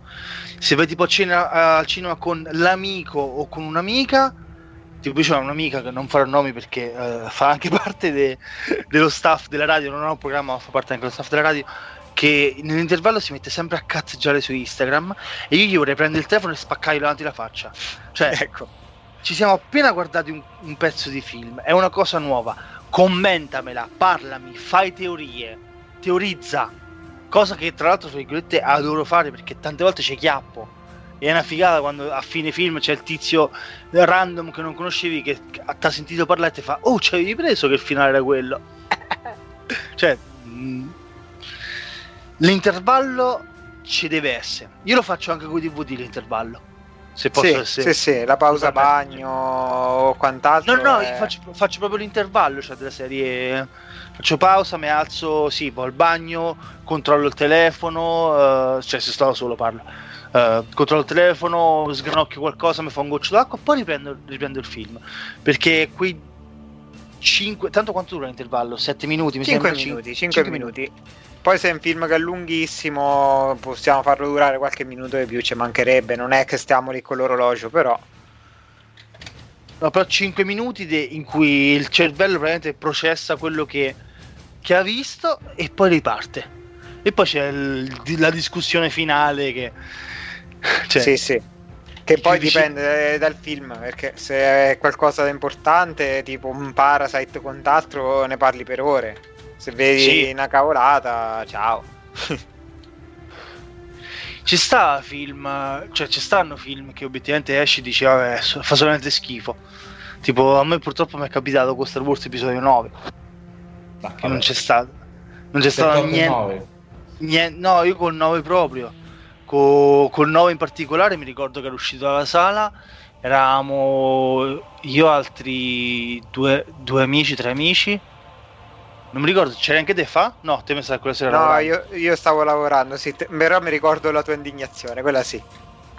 Cioè, mi ricordo, sono uscito eh, e che ne pensi? E che ne penso? Fa schifo, basta, non c'avevo niente da dire.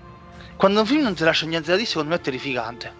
Ma comunque, cioè, il lotto è peggio. l'otto con le, le astronavi che vanno alla stessa velocità per anni. Cioè, no, no, l'otto è inguardabile.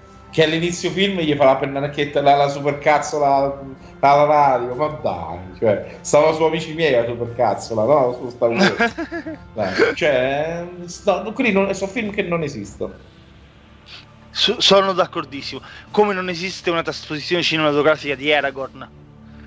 Perché il cinema Mamma noi ne parliamo, ne parliamo sempre bene, ma a volte fa delle cacate pazzesche, citando sempre Fantozzi come diciamo prima. Però E appunto io ricordo- dicevo, eh, tornando a quello che dicevi, io per esempio invece quando guardo i film a casa non me li, cioè, me li gusto ma non me li gusto, nel senso non è che faccio come voi eh, e mi metto in religioso silenzio a guardare il film. Per me è il momento che, ecco, ho due ore libere, guardo qualcosa, però se squilla il telefono rispondo, cioè non è che non è che faccio la pausa a metà perché faccio un intervallo se mi arriva un messaggio lo leggo, o lo leggo subito o comunque cioè a casa non diciamo che non mi concentro sul film Io ci provo, però dipende sempre da che film è e che supporto uso. Perché, tipo, faccio un esempio molto idiota. Eh, mi auguro che a quest'ora stia dormendo perché sennò sentirà che la, ci- la cito in diretta. Eh, domenica scorsa io ho fatto vedere alla mia ragazza per la prima volta in Blu-ray Tremors, l'originale. Ce lo siamo guardati tutto una tirata, senza pause, senza intervallo, senza niente. E a fine film mi sentivo come. mm, eh, che ne so, il- quando fai la proposta di matrimonio che ti sale il cuore in gola e tutto. Ti è, piaciuto? E detto, sì, cazzo, è bello, non l'avevo visto mai. se ti diceva no la lasciavi eri pronto Sì, a, se, a se- se- se- se mi diceva no, era palesemente già single, e c'era un cerca. No, però- no, però perché? Perché comunque un film del 90 eh, visto ehm, con i supporti odierni a casa va benissimo. Un film già più recente, secondo me, in casa, come dicevamo prima, non rende minimamente quello che potrebbe rendere il cinema. no un po' perché i film li- li- alla stragrande maggioranza sono peggiorati. Sì, nel senso come qualità come storia. Adesso come diciamo come un po' i videogiochi ormai molti film eh, si basano sull'effetto visivo sugli effetti grafici sugli effetti speciali sì, ma la storia tipo Avatar Avatar è tutto effetti speciali la storia è una favoletta Avatar, banale. no, Avatar non è una favoletta, Avatar è un misto tra Balla coi lupi e Pocahontas. sì appunto è una favoletta banale insomma non è niente di nuovo però effetto visivo stratosferico se lo vedi a casa è un film eh, da 5-6 lo vedi al cinema è un film spettacolare E quello è il problema. in 3D. Che no film- invece no a me mi ha un po' mi ha deluso il 3D su Avatar io non l'avrei fatto. A me è piaciuto il 3D invece su Avatar. perché oppure ci deve il 3D cazzutello perché 3D quello che ci avevate voi prima adesso quello, no- quello nuovo no.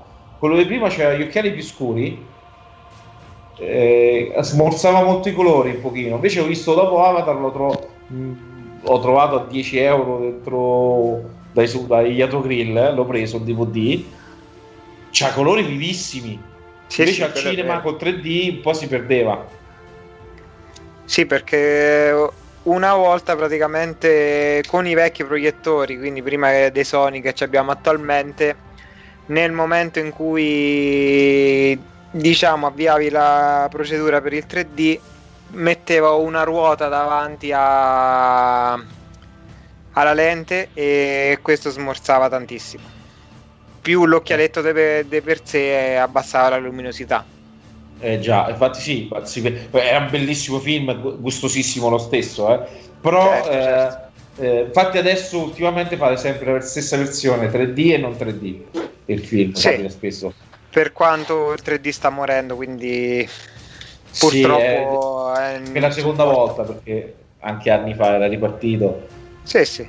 Ma questo è stato voluto perché hanno reso in 3D film che erano palesemente in 2D e la gente si è stufata Sì. prima di subito. Ma il problema Sì. non è solo quello, il problema è che il 3D obiettivamente, scusa se mi permetto di criticare un attimo il cinema, ma mh, una cosa come il 3D, che è una cosa molto tecnologica, molto avanzata, eh, tu non la puoi riprodurre con un sistema quasi casalingo, nel senso, ehm, non parlo del movie, parlo proprio in generale dei cinema. Ehm, mi ricordo quando mio padre comprò per la prima volta la Smart TV che faceva anche la, la- la versione 3D, che c'erano gli occhialetti compresi. Gli occhialetti erano quelli che ti davano al cinema. Cioè, quindi io non posso averci un proiettore da 30, 40, 50, 60 mila euro e gli occhialetti di carta che ti danno insieme a- all'LG che compri al, al Datroni. Sì, Cioè, sì. Il 3D va fatto in un certo modo e l'investimento secondo me non vale la candela perché, cioè, obiettivamente, mh, No, beh, in realtà, guarda, io siccome eh, mi pare che Avatar era stato girato con telecamere 3D, cioè era, fatto, era stato girato per essere 3D, effettivamente Sì. il 3D era bello, era, era strutturato bene, non era fine a se stesso. Ma Sì, quando de- andate, Aia, eh, San, Valen- San Valentino di Sangue 3D c'era le scene quelle tipiche per il 3D, cioè il coltello che arriva dalla telecamera, la mano che sbuca, cioè però si vedeva che erano pezzi messi lì giusto per fare questo era famo 3D. Però il Eh, film que- è- quello il invece Avatar che eh, c'era un 3D strutturato, era un Non c'è bellissimo so- film in 3D. o c'hai i soldi per fare Avatar o, o è meglio non lo fai il film in 3D. Tipo anche Terminator 2 c'è una versione in 3D che io prima o poi troverò a costo di de ipotecare a casa e vendermi il Però gatto. tanto il, pro- il pro- il problema è che Però- chi fa i film poi non pensa solo al cinema, ma pensa anche poi a venderlo in DVD, cassetta, quello che è. E quindi tu, appunto, a casa, come dicevi tu, non c'hai gli strumenti adatti, quindi a casa lo vedrai 2D. E, Sì. e quindi alla fine non puntano sul 3D perché dici tanto a me una buona versione 2D mi serve. E, e quindi è quello, il problema del 3D è quello. Finché non ci sarà che il 3D casalingo è come quello paragonabile, non dico come, però paragonabile a quello del cinema, il 3D non funzionerà mai. Secondo me il- l'evoluzione quasi naturale del cinema 3D sarà il cinema VR. Ne sono quasi convinto di questa cosa. Perché i dispositivi VR stanno iniziando a costare sempre di meno. E anche un cardbox di merda che ti vende Amazon a mm, 19,90€ rende. Che costa tanto fa un film VR al No, no, no, tantissimo. io non ti sto dicendo da qui a 5 anni, però ti sto dicendo da Ah, qui sì, a sì, 10 certo. anni. Secondo me il futuro sarà, il- sarà il VR perché obiettivamente, ehm, scusate se scado un attimo forse nel volgare, ma eh, il porno ha sempre dato la direzione al cinema. Cioè, fa ridere quello, quello che ho appena detto. No, no. No, è vero. No, non solo al senso- cinema, anche alla tecnologia. Lo sì. streaming, vedi internet, è il porno che comanda, eh. Cioè, Cioè- che a fare l'apripista perché tanto girano una barca di soldi e di interessi. Quando c'è stava, io mi ricordo quando c'è stava l'HD DVD, che si parla, che sembra che parliamo di eoni fa, ma in realtà parliamo di quanto? 10 anni fa? 11 anni fa? L'HD DVD? Che costava l'ira di Dio, ma conteneva fino a 8 giga. E c'era la guerra fra HD DVD e Blu-ray disc Blu-ray. il porno scelse il Blu-ray come piattaforma in cui sopportare i loro, i loro film e il Blu-ray ha vinto. E e adesso obiettivamente il porno ha- ha girato pochissimo in 3D, ma sta iniziando a girare moltissimo in VR. E probabilmente, cioè, obiettivamente, se io riesco a filmare una tizia che tromba con un altro tizio in VR, perché non posso farci un film? Cioè, alla lunga parlo. No, no, chiaro, chiaro. E obiettivamente però l'esperienza in VR secondo me sarà eh, potrebbe essere o l'evoluzione del cinema o la morte del cinema stesso. Perché un conto è che mi metto in una sala su una sedia comoda e mi metto un visore sulla faccia e un conto è che la stessa cosa la posso fare tranquillamente da casa. Cioè, mm, No, il cinema, io credo che il, il cinema deve rimanere sempre cinema, non puoi fare cinema con i VR. Perché a quel punto sul serio decreti la morte del cinema perché me lo fo a casa. Per carità, mi puoi dare anche una strumentazione da 400 euro o più, ma che il cinema non si può permettere perché ricordiamo che c'è sempre l'imbecille che te la rompe. eh, Sì. Quindi tu non puoi permettere, cioè, è più facile che quello il VR da 400 euro te lo compri a casa e al cinema te danno quello da 19 euro perché appunto purtroppo loro gliene serve 300 a sala e per ogni film direi, direi che un 10% si rompono sì, praticamente sì. E, e quindi No, ma poi c'è la- altre cose sconvenienti tipo la nausea che generano o quant'altro. Sì, non, è, non tutti lo sopporta, quindi ci sta. No, però No. la- la- la- la- il mio era solamente un, un concetto perché obiettivamente stiamo tentando sempre di fare un gioco al massacro, nel senso il cinema tenta sempre di accoglierti al meglio facendoti sentire a casa. Cioè io obiettivamente quando vado al cinema qui a Fabriano, al Movieland, mi sento a casa, a parte che c'è un rapporto specie- Però- particolare e vi conosco bene male appunto, però tutti. quando vai al cinema tu c'hai un, cioè, stai andando da qualche parte, vai lì per Sì, vedere il film, C'è, c'è un rapporto c'hai umano. una predisposizione particolare. Io per esempio, mh, è una cosa mia, io non riesco ad andare al cinema da solo. Io andare Io sì. da solo al cinema non, non, ci, non ci sono mai andato, né credo che mai ci andrò. Eh, Io riesco ad andare al cinema solo, il problema è che ogni volta che vado al cinema solo eh, prendo botte ai denti grosse quante una casa perché ehm, io ho purtroppo un limite enorme, brutto da dire, che io non riesco a vedere film drammatici con altra gente. Quindi Eh. film tipo Alabama Monroe o Storie d'inverno o Dear John, questo è tanta- no Dear John scusa, eh, ho cercato il tuo nome è roba che mi vado a vedere da solo perché poi esco in lacrime, la gente non mi, non mi riconosce, vado dritto e ciao. È difficile, però vabbè. Cioè, io mi ricordo una volta, non mi ricordo se era con Alabama Monroe o con cosa, addirittura con Interstellar, che ho chiesto il permesso di aprire la porta d'emergenza dietro per uscire un attimo a prendere aria che non riuscivo a respirare. Era Interstellar. Era Interstellar. Sì. Mi era preso, fra, fra primo e secondo tempo mi era preso veramente malissimo. Film stupendo. No, no, a me questi effetti non me li fa, però eh, ecco, io da solo non mi piace andare al cinema, non invece basta, già in due ci vado, cioè, non è che deve essere per forza in tanti amici, basta due, Ma secondo me Ecco. due, due o tre è il numero perfetto, obiettivamente. e tanto perché- massimo quattro, Sì. perché poi dopo il quinto tanto comunque non ci parli perché sta troppo lontano. Sì, ma più che altro Quindi già, fine- cioè, già, già andarci in 5, a parte che sta troppo lontano, crei una divergenza tale di opinione, il chiacchiericcio che è qualcosa di incredibile, sì. No, ma ecco, cioè, eh, cioè, sarebbe assurdo pretendere di parlare col quinto della fila, cioè non gli sarà fa. C'è chi lo fa. Sì. Eh, vabbè, sì, però sì, cioè, ma magari c'è, c'è anche chi in- tutto il film sta col telefono lumi- Sì. luminosissimo dalle mani. Cioè, quelli- quelli- discussioni con clienti proprio per questo motivo dove mi hanno detto ma tu mi stai dicendo che se io vengo al cinema sono obbligato a vedere il film? No, però sei obbligato a non darmi fastidio. E No, non li hai ammazzati per quale motivo? No, veramente. No, ma perché allora. Però, cioè, col telefono luminoso, poi fastidioso, soprattutto quelli che ti stanno sotto, che te la becchi tutta la luminosità del- dello schermo, fastidioso. Dopo io non me ne vado a rompere i coglioni, quindi non io a dire lì a rompere, a rompere il cazzo, però ehm, c'avevo voglia di rovesciargli una bibita sulla testa, ma c'ho la piena, non si può fare. e se c'avevo la Coca-Cola alle mani, c'avevo rovesciata. Io mi ricordo scena terrificante con Slenderman, era, stava clamorosa. Eravamo io e un altro mio amico, entrambi sopra i 30 anni. E comunque Slenderman è un creepypasta che obiettivamente è interessante se sviluppato bene, che- anche perché il videogioco ti fa prendere veramente i colpi.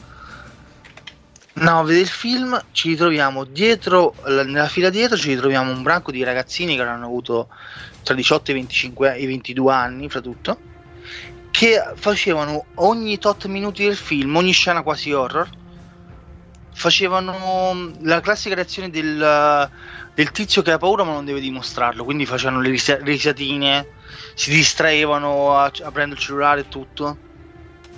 E mi ricordo che me la sono vissuta malissimo.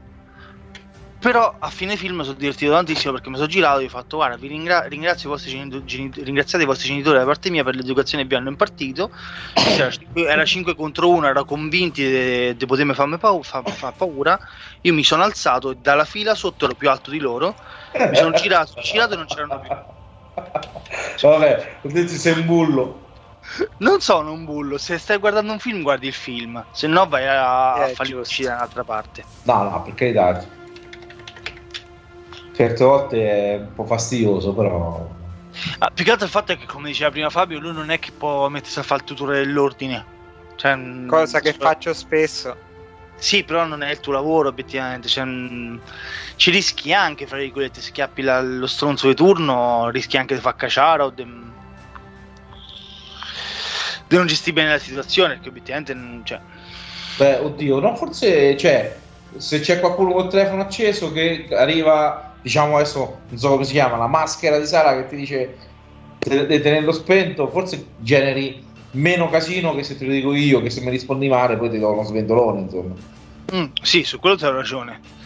Però comunque Io tornando no, dis- però, cioè, poi, poi trovare quello che poi cerca la rissa, volendo. Dopo, Sì. al cinema, fortunatamente non è come in discoteca, gli anime sono molto più tranquilli.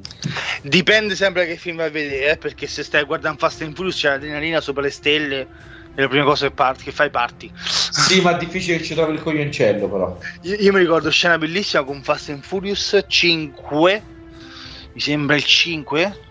Sì, mi sembra il 5. Scena bellissima. eh, allora, io sono un grandissimo fan della saga di Fast and Furious. Fa abbastanza ridere perché è una saga tamarra e, parla di auto che. Cioè all'inizio parla di auto che non me ne frega un cazzo.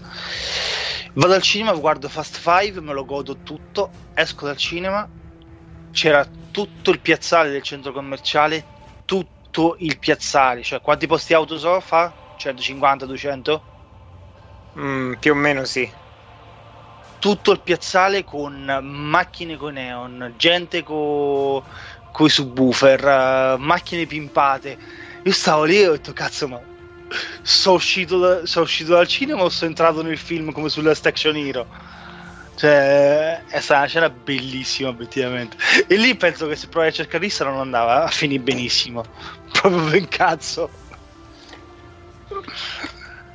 Allora, Ma poi c'è tante persone che quando ci stanno film importanti o partecipano, come dicevi, con macchine truccate o vestiti da personaggi o quant'altro. Poi sai qual è la mia passione, quindi sì.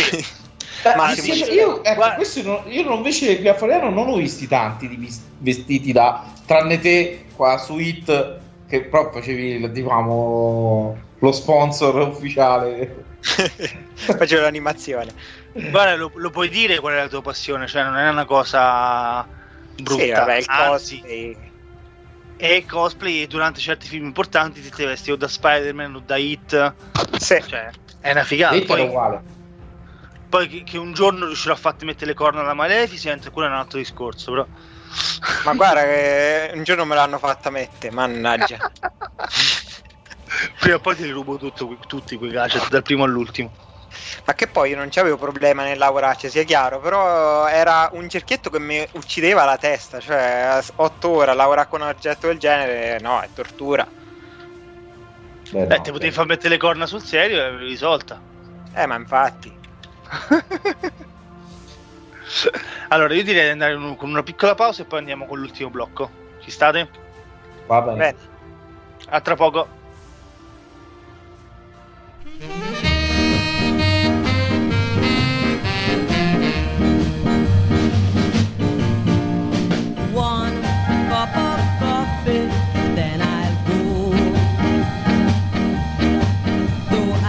I just drop by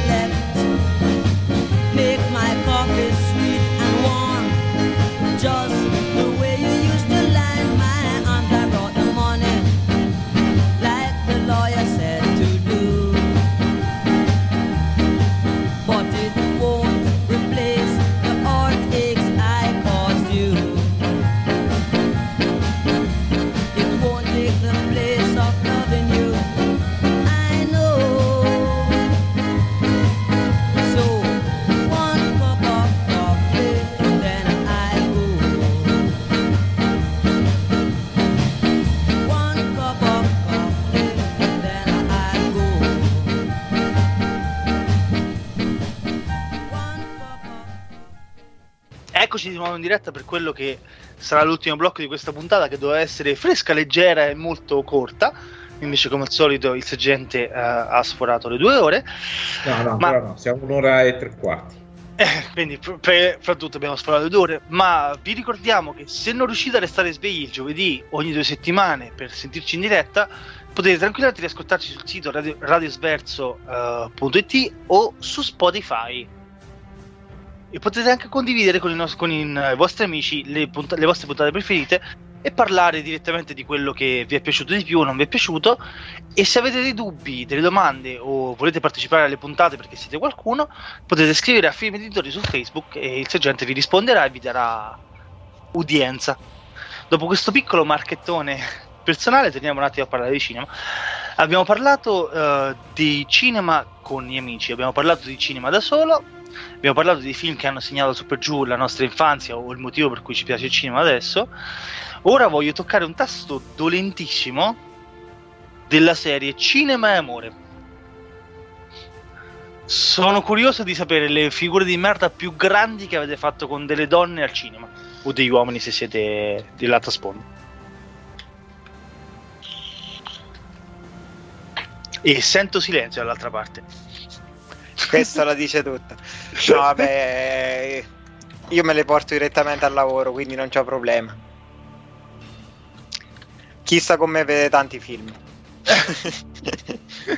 Qu- Quindi mi posso mettere con te? Eh, non sto ancora a quella sponda. Però ci Ah. può sempre provare, chi può eh, mai dire mai. Ok. Ah. No, comunque Ti lascio soli, allora, eh.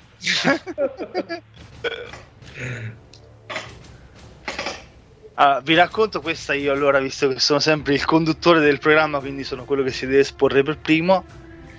Eravamo al cinema io, mia cugina, un mio amico e una sua amica. Era il lontano 2003. Quindi io avevo 15 anni, 15-16 anni. Andiamo al cinema, io volevo provarci con eh, l'amica di mia cugina e decidiamo di andare a vedere La maledizione della prima, della prima luna. Film eh, che per chi mi conosce a me non fregava una sega. Perché non mi piacciono i pirati, non mi piace Johnny Depp. All'epoca non sapevo che cazzo fosse Orlando Bloom. Però c'era sto film, era un- doveva essere un colosso e lo andiamo a vedere. Andiamo lì, ci mettiamo a sedere tutti strategicamente, eh, mia cugina vicino al mio amico, io vicino a mia cugina e a sinistra avevo la ragazza che mi piaceva. C'è una scena nel film in cui uno, uno dei tizi, adesso manco me lo ricordo il film perché effettivamente ripeto, Pirati dei Caraibi non mi ha mai colpito, eh, si, sta- si stanno sposati tipo Orlando Bloom e Keira Knightley e mm, c'è una scena in cui c'è Barbossa che fa il baciala io mi giro e ficco la lingua in bocca a sta tizia Però. e durava sei mesi la relazione tra l'altro quindi male non è andata però me la ricorderò per sempre perché effettivamente era come se mm, il personaggio del film mi avesse dato il coraggio di fare fa sta cosa. Quindi su questo me la sono legata abbastanza bene e a, a posteri è stata una gran figura di merda perché effettivamente nel 2020 in cui c'è un femminismo dilagante ma mh, potrei essere accusato tranquillamente di no di stupro, di violenza. Ma l'ho semplicemente girato e l'ho baciato al buio della sei, sala. violento. io non so violento. Sono stato violento con te a parte quando ti sollevo? Eh, già questo è un punto di partenza che stai sottolineando. Eh, mi piace fate vedere il mondo dall'alto Da due metri e mezzo più alto, no?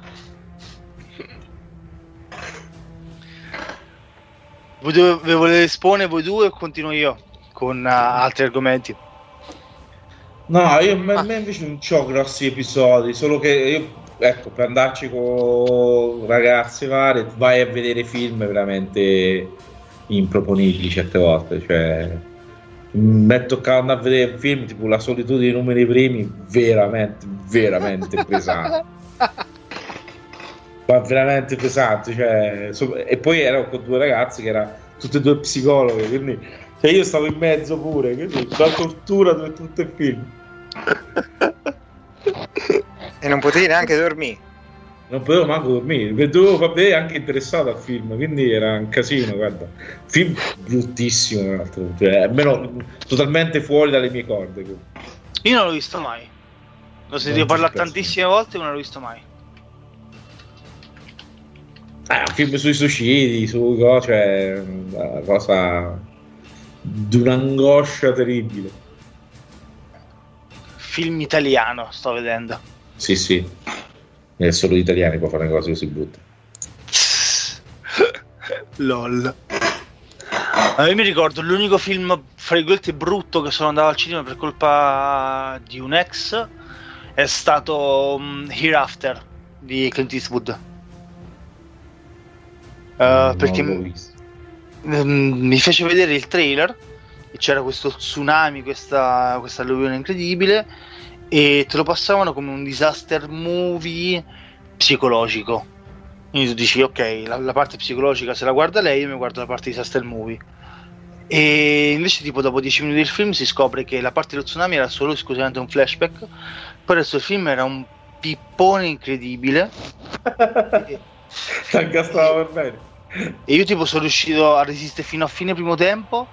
Perché almeno mi mi vedeva con gli occhi aperti. Su due oh, cose, poi appena era iniziata la seconda, seconda parte, mi sono messo da una parte e mi sono addormentato. E è stata l'unica volta che mi sono, mi sono addormentato al cinema. E quel film lo devo tuttora rivedere, ma non ho il coraggio. Perché ho paura di rendere narcolepsia da solo. E obiettivamente Clint Eastwood a livello di, di cinema, non solo come attore, ma anche come regista, ha fatto dei capolavori. E quello lo voglio cancellare. Lui non, lui non l'ha fatto quel film.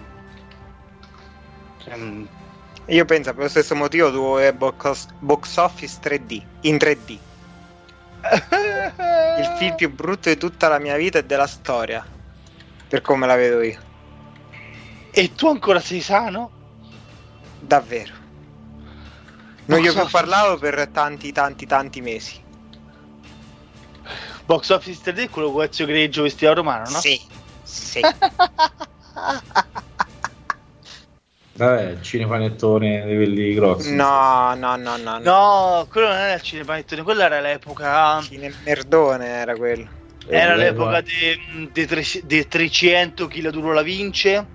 eh, l'epoca dei mm, Sì, infatti vedo su- sulla copertina è vestito Harry Potter, eh, Sì. c'è un po' di parodia di altri film, insomma. l'epoca di coso de, mm, eh, la presa in giro di Mockingjay che invece di Hunger Games è tipo eh, Hangover Games Mm. e Beh, non, sì. vi chiedete, non vi chiedete perché so tutti i titoli mm, non vi fate troppe domande a una certa finisco Vabbè, anch'io i certo, film. certe volte si va al cinema non per piacere ma per dovere. sì sì E di solito la sconti quando ci va per dovere. Sì, quando ci vai per dovere la sconti, la sconti malissimo. Cioè, Harry Potter e l'età della pensione. Anche perché effettivamente andare al cinema a vedere un film che non ti piace, per, che per tutti altri motivi, cioè veramente è, è una tortura perché appunto come il cinema poi ti, ti prende e quindi se il film è brutto non ti piace, comunque ti prende quello non piacere è, è portato all'ennesima potenza poi. Io con un, No, è sacco, un sacco di amici e, mh, e compagni di vita che ci ho avuto si sono incazzati sempre con me perché io li portavo a vedere o mattoni incredibili. Il corazziato a Potionchi. Mm, No, con la Counting no, però tipo film in lingua originale con sottotitoli in inglese, roba varia, o, o, mm, film trash o disaster movie. Dice, no, non posso venire a vedere l'ennesimo vulcano che esplode. So, so, questo è più importante come film, è più realistico. Eh. Auguri allora. San Andreas, mi ricordo. San Andrea, gran E film. quello non mi era dispiaciuto invece, No, no, gran- sì, però ti immaginate, porti a vedere San Andreas, ci porti una psicologa, dottoranda. Ah, no, è chiaro. Cazzo, chiaro. Stefano. No, quelli sono film da, da amici, non da coppietta. Sì, palesemente. Oppure tipo la scena più bella, scene- le scene più brutte al cinema, poi con questa io chiudo perché obiettivamente ho, praticamente svelato quasi tutto de- della mia vita cinematografica. Le scene più brutte al cinema è quando vai a vedere i film che sono a doppio target e tu becchi la proiezione sbagliata. Già, Cioè, tipo, poco vedere- quando l'hai visto te, me, me lo ricordo bene.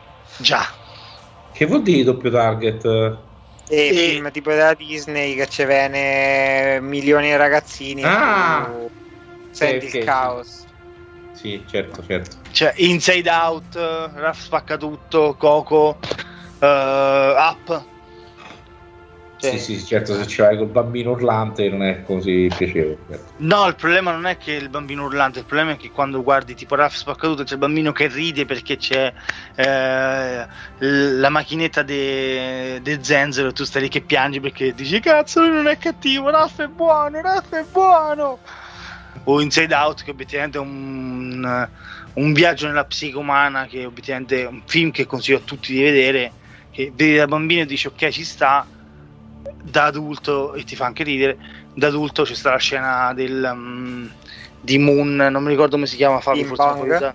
Bing Bong sì che portala tu sulla luna per favore e, e mentre scompare tu niente, ti, ti disidrati e, e speri di, poter, di poterti rid- ridratare nell'intervallo.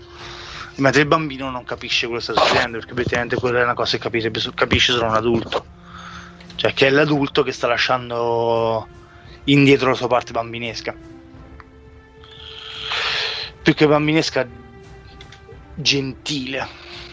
Oppure tipo le scene più brutte è quando vai a vedere film horror che invece E di c'è essere tipo- bambini e fa casino, i ragazzi. No, non solo i bambini, quando vedevi film horror che invece di essere horror normali sono tipo torture porn, tipo mm, So, eh, Tokyo Core Police, i Final Destination, che ci sono scene splatter pesantissime, e tu stai lì e fai, "Mm, dai, però secondo me un fegato quando viene colpito da una spina non fa quell'effetto, e a fianco c'è la gente che si nasconde, e dice, "Ah, sangue! E ti- tu ti senti un attimo uno psicopatico in mezzo agli altri. È un film, non, non sta succedendo niente di male. Ah! È capitato solo a me, spero di no. No, no, No, no, capita, capita, capita. Non mi ricordo sui Final Destination. No, un occhio. Guarda che bello. Guarda quanto è fatto bene l'occhio che sta uscendo dall'orbita. E a fianco c'è. Ah, sangue. E allora che cazzo ci sei venuti a fare del film? No, sì, è che eh, quando quelli con i bambini, se, se li prendi nel momento... Infatti quelli di quei, quei film lì non, va mai visti pomeriggio o, o prima serata, ma se- rigorosamente la seconda. Sì, sempre secondo. Poi ci sta. mh, ci stanno gli scherzoni che fanno i cinema, vero Fabio? Tipo? Eh, tipo non mi ricordo se era in, eh, in America l'anno scorso che c'era un film per bambini e per sbaglio il proiezionista ha iniziato a trasmettere la Llorona Cose che possono capitare abbastanza facilmente. Ecco perché ci studiamo per non farle ste cazzate. Perché facilmente? Cioè basta schiacciare il tasto Eh. alla fine. era, era la Llorona invece di de- de- de- Detective Pikachu Sì, praticamente quando vai a programmare il film stesso, se sbagli o nella creazione del film o in un qualsiasi cosa e basta una lettera o quant'altro, fai un casino. Mm. Ma un casino grosso.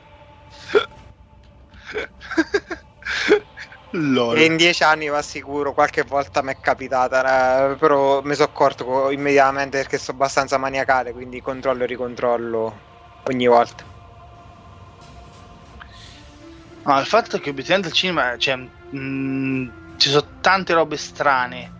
Nel senso, cioè, si sentono tante storie che alcune sono urban legend, alcune sono storie tanto brutte che te ti immagini, ma trovi in una situazione del genere come la gestisco.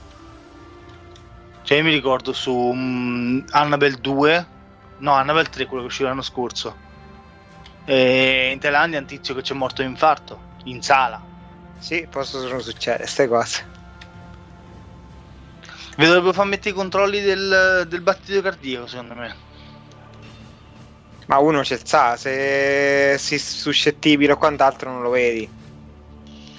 Non lo dovresti vedere perlomeno. è a tuo rischio e pericolo, insomma. Appunto, stai a casa. A me al cinema, film visto al cinema, ultima cosa sul serio, poi eh, sto. Mm, anche perché siamo riusciti a superare le due ore, visto che abbiamo parlato Sì, di un quarto d'ora. adesso sì. Ehm, l'unico film che al cinema mi ha creato grossissimi problemi. Per quanto il film insieme è piaciuto da morire, ma ogni volta che risento il suono do di matto. È um, Babadook. È un capolavoro Babadook. Eh, sì. L'abbiamo visto insieme Al. Non so se ti sì, sì, me lo ricordo, l'abbiamo visto insieme. Io scleravo ogni volta che si sentiva da dietro. cioè, se uno prova a farmelo per scherzo, gli do un cazzotto in faccia dritto per dritto. Se non lo sente, vuol dire che è un demone e niente, ha vinto.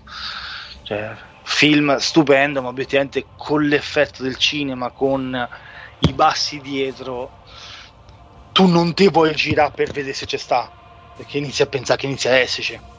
Mm, certi suoni nel cinema, secondo me, so la svolta fra film normale e capolavoro, o certe, eh, certe inquadrature. Tipo adesso mi arrivano in mente, scusate, ma vado, vado a come si dice? Ehm, A ruota libera. a ruota libera, eh, scena bellissima di Saw, la scena citata quella di Saw 1, la scena citata quella tutta col flash. Bellissima. Quello che era buio accendeva la luce. Quella scena quando l'ha girata, quando l'ha girata il regista è tipo mandato in panico tutta la troupe perché non si sapeva quello sarebbe uscito fuori e è uscito invece fuori una scena bellissima perché obiettivamente eh, spesso volentieri nel cinema purtroppo l'unico difetto che, che ha secondo me anche qualsiasi film è che le scene al buio sono eh, visibilissime. Nel senso tanto ovviamente tu devi mostrare qualcosa allo spettatore quindi se, anche se la scena è tecnicamente al buio tu riesci a vedere tutto. E il protagonista invece non vede e te stai lì te incazzi perché dici come? Lui non vede. Dai sta lì è blu tutto blu. Invece la scena adesso che è tutto nero e poi si illumina col flash. Io mi immagino che per girare una scena del genere non è stato divertente per niente. Beh, allora io quello che. Sì, ma più che un po' da pazzi è una questione che obiettivamente rischi, cioè fai un flash sbagliato rovini la scena. Cioè, è una follia. Anche perché Eh, adesso perché non sai in quale momento fa il flash, tra l'altro. già, anche perché adesso c'è la fortuna che obiettivamente la pellicola non costa più perché si gira tutto in digitale. Ma Già. una volta, una volta che si girava in pellicola, a voglia i film coi tagli che ci stavano a cazzo perché eh, il regista non aveva i soldi per rigirare in pellicola. Eh sì. Cioè, il mondo Eh, del cinema in realtà Un po' dei vantaggi è il digitale l'ha portato, se no... il digitale secondo me l'unico vantaggio che ha portato è sì sta cosa che puoi girare tutte le scene che ti pare e il fatto che comunque obiettivamente puoi fare una post produzione alla madonna però gli ha tolto un po' d'anima perché i film, i film quelli fra virgolette mh, cult tipo um, Eightful Eight o Django Unchained che sono girati in certi tipi di pellicola proprio si vede che girai con la pellicola c'è delle inquadrature che sono obiettivamente irripetibili. Perché il, di- il digitale comunque allarga sempre troppo la scena e o la tagli ehm, adesso usando un tema abbastanza famoso che è quello di Boris, o smarmelli tutto, e apri tutto e ciaone, o qualsiasi modifica gli vai a portare se a, a un occhio esperto si fa per dire si nota. Cioè si nota che una scena magari è stata croppata invece che mh, essere girata proprio in quel modo. Ma non lo so, io forse perché spesso e volentieri chi sceglie la pellicola il digitale poi vuole sfruttare le scorciatoie del digitale, perché se te quello che fai con la pellicola lo fai in digitale, bene lo stesso, cioè non è... È che te dici, visto che se può fare lo faccio, allora metto insieme e ti cazzo di risparmio. Ma se ci metti la stessa cura, per carità, quello con la pellicola viene in più... È tanto come la differenza che era il vinile dal CD. Il digitale cioè, è tutto più pulito, tutto più... Però è, dopo ti risulta un po' più asettico. eh, la pellicola ha le sue sgranature, le sue imperfezioni, ma che creano l'anima del film. Sì, la, la pellicola è come se fosse, cioè, la differenza fra pellicola e digitale è come se eh, clonassero un Teo adulto che non ci ha mai avuto problemi, che non ci ha mai avuto nessun tipo di problema, sempre mangiava le cose giuste e tutto, o il te stesso che ha vissuto la vita normale con le sue imperfezioni, le smagliature. Eh? Mi fe- mi se- mi potrebbe servire un fegato fra un po', si può fare? Eh, quello credo anche a me. no, però No, mh, parte scherzi, dai, sì, sì, ho capito quello che dici, sì, sì. non entriamo sul discorso dig- digitale o altro, però obiettivamente Però è anche vero che la Si tecnologia nota. deve andare avanti, non può essere ferma, non si può fermare, perché sì, però la se tecnologia no stava ancora con la due tempi, la Forti due tempi, insomma. cioè. Sì, quello sì, ehm, però il discorso è che, mm, cioè, allora, io sono relativamente, ripeto, io, te- io, te e Fabio siamo relativamente giovani, però obiettivamente quanto cazzo era più bello in macchina averci la collezione di CD piuttosto che Spotify. Eh no, ma io, io, io, c'ho, io c'ho la chiavetta. Però non c'è la collezione dei CD, c'è il CD che Eh. ti ha fatto amico X, amico Y, eh, il CD che ci hai fatto questo viaggio, cioè, adesso che fai, ah, con questa playlist ci ho fatto sto viaggio. No, no, che no, c'ho una, una chiavetta 16 giga, ce ne faccio 20 di viaggi, no? No, no, chiaro, chiaro, cioè tutto, tutto- chiaramente tutto più asettico, tutto più, più neutro, Eh, però qualcosa tanto normale, cioè eh, adesso non perché stiamo a cavallo, poi dopo invece che cresceranno è, è solamente il digitale e quindi sarà, è quello che li appassiona. Eh, eh, è quello il problema de- de- de- del cambiamento, però non lo puoi fermare, non puoi e non, e non bisogna fermarlo. No, no, no, non devi per, per niente provare a fermare o altro, però eh, quando li vivi i cambiamenti li, cioè, li senti. Cioè io mi ricordo... mm, Poi dopo dipende, l'ultimo- per esempio, un film di fantascienza per me invece è meglio in digitale che in pellicola perché le imperfezioni forse lì potrebbero dar fastidio. Un film di fantascienza sì, però un film horror in cui ripreso in pellicola una, una certa scena illuminata bene, resta in penombra e fa paura. Lo dico perché tutto proprio, basterebbe non illuminare un po' di meno perché... Però ecco, quello è Sleeping in between A and B. Ma più che altro il fatto Sucking C'è un for po' di ecstasy. tecnico, Sì. Cioè, ci stiamo Paid a seven-year-old hooker to make out with me. No, no, io credo una puntata sì, perché due ore da Just a memory. qualcosa ok, ma io chiuderei la puntata tu adesso Downloaded porn with Davo. che ti permette di fare Downloaded porn with Davo. Put a latch on the door so Quindi fai le mama foto don't know that I'm downloading porn with Davo. Quante ne stampi? Tried to buy your love, but I came up short. ma una volta quello- quelle foto So I fucked a little waitress in exchange for a snort. My girl's got a dick hanging out of her shorts. Eh, quante volte le Me fai and Eric in the bathroom with the weather report. Comunque stanno lì a casa. Downloaded porn with Davo.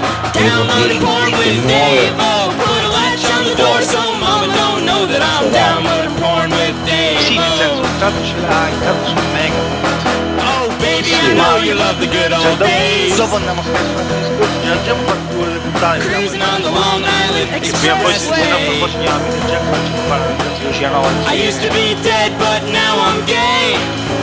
Allora, io direi che cos'è il cinema, come lo, come lo vivo, with come sta andando verso la situazione a discorso del Covid, ma Davo. purtroppo noi dobbiamo far sì che sparisca con comportamenti responsabili, quindi evitando eh, di ignorare le regole così uh, fissare la mascherina e sanificarci, sanificarci con la mano ma possibile. Prima o poi sicuramente torneremo a abbracciarci più rilassati e lì vi aspetteremo volentieri. Capi, vuoi aggiungere qualcosa? No, cioè che mi sembra strano aprire le, i cinema il 18 giugno e le chiese domenica scorsa. Alla fine qual è la differenza? Che mh, guarda, eh, la differenza è quella che ho condiviso su un post su Facebook eh, qualche giorno fa: che il cinema c'ha i posti numerati, quindi la gente che entra può essere controllata, la chiesa no. Il cinema c'ha prettamente i giovani, la chiesa prettamente i vecchi, quindi quelli più a rischio. Si è stato tradotto anche in inglese quel, quel, post. Ah, è stato tradotto? Sì, sì. Ah, No, infatti eh, fa, fa scalpore un po' in tutto il mondo sta cosa che le chiese sono riaperte e i cinema ancora no. Perché poi la differenza non c'è. hanno uscite e entrate separate, i cinema sì, le chiese no. Sono rilevanti per l'economia, i cinema sì, le chiese no. Riapriranno il 18 maggio, i cinema no, le chiese sì. Ah no, sì, sì, è un'assurdità che comunque... Che poi non è che ri- riapre il 3 giugno, cioè il via lo danno il 15 giugno, però come dicevamo prima, con le regole che hanno messe, eh, cioè saranno solo i grossi cinema a riaprire, perché quelli piccoli non gli conviene. In generale anche i le case distribuzione non faranno uscire film, quindi è Sì, riapro per trasmettere cosa, insomma, che anche quello è vero. Eh, fate rivedere il grande dittatore, magari qualche genera- qualcuno della generazione 9 riuscite a convincerlo. Tutto è possibile. E Sì, valuteremo in fondo cosa fare, cosa non fare. Guarda, se, se invece di usare i proiettori volete usare lettore DVD e con proiettore di scrauso da 200 euro c'è un centinaio di DVD da, da prestarvi. Quindi Eh, que- quello non c'è problema. c'ho anche saghe, c'ho anche saghe intere, eh, quindi. Ah, le- maratone. Floriano l'avete mai fatto un mega maratone di tutta la notte? Con Ritorno No. al futuro, se non sbaglio. fatto. tutta la notte no, abbiamo fatto delle cose da 4-5 ore, ma eh, che partivamo a, che ne so, alle 7 e mezza fino alle 1, 1 e mezza. Mi pare con Ritorno al futuro l'hai fatto. L'hai fatto tutti fatto la trilogia. Sì, sì, Eh. sì, sì, sì. Se lo fate col Signore degli Anelli non conviene. Eh, Beh, sono no. 9 ore di film con quelle stesse. No, no, eh, ecco la versione stessa, intendo. 10 ore che film. fa le cose le fa in grandi. No, anche perché ecco, vedere la versione stessa al cinema sarebbe, non sarebbe male, perché alla fine esiste solo su DVD, quindi Non so se qualche cinema l'ha mai trasmessa la versione stessa al Signore degli Tecnicamente che io sappia no, ma no, cioè in Italia perlomeno, in America sicuro, tanto. Beh, in America ti ricordo stanno continuando a trasmettere. mm, a meno che Ah. non esista proprio, nel senso che è stata Troll fatta 2. solo per DVD. in, Ita- in America stanno continuando a trasmettere Troll 2 al cinema. Ininterrottamente. In America Mamma sono anche un continente intero. Sì, quello sì. Tanto Vabbè, è loro che ehm, traina tutto. Adesso non vorrei fare il guastafeste, ma stiamo dilagando. oh, Sì, stiamo- stiamo su qualsiasi dilagando. argomento. Quindi direi di Allora, chiudere sul serio, sennò Io direi che poi la dopo puntata. Fabio andata- ci- non ci fa più entrare al cinema se continuiamo così. Esatto. Io direi che la puntata è andata più che bene. eh, ringraziamo Fabio per averci concesso la sua mm, presenza. Spero Grazie che abbiamo voi. Chiarito dei dubbi ai nostri ascoltatori o rimessogli la voglia di andare nel tempio della settima arte. E ci speriamo sentiamo, di vederci al vivo al cinema. sì. ci sentiamo fra due settimane. Buonanotte e buone botte. Buonanotte a tutti.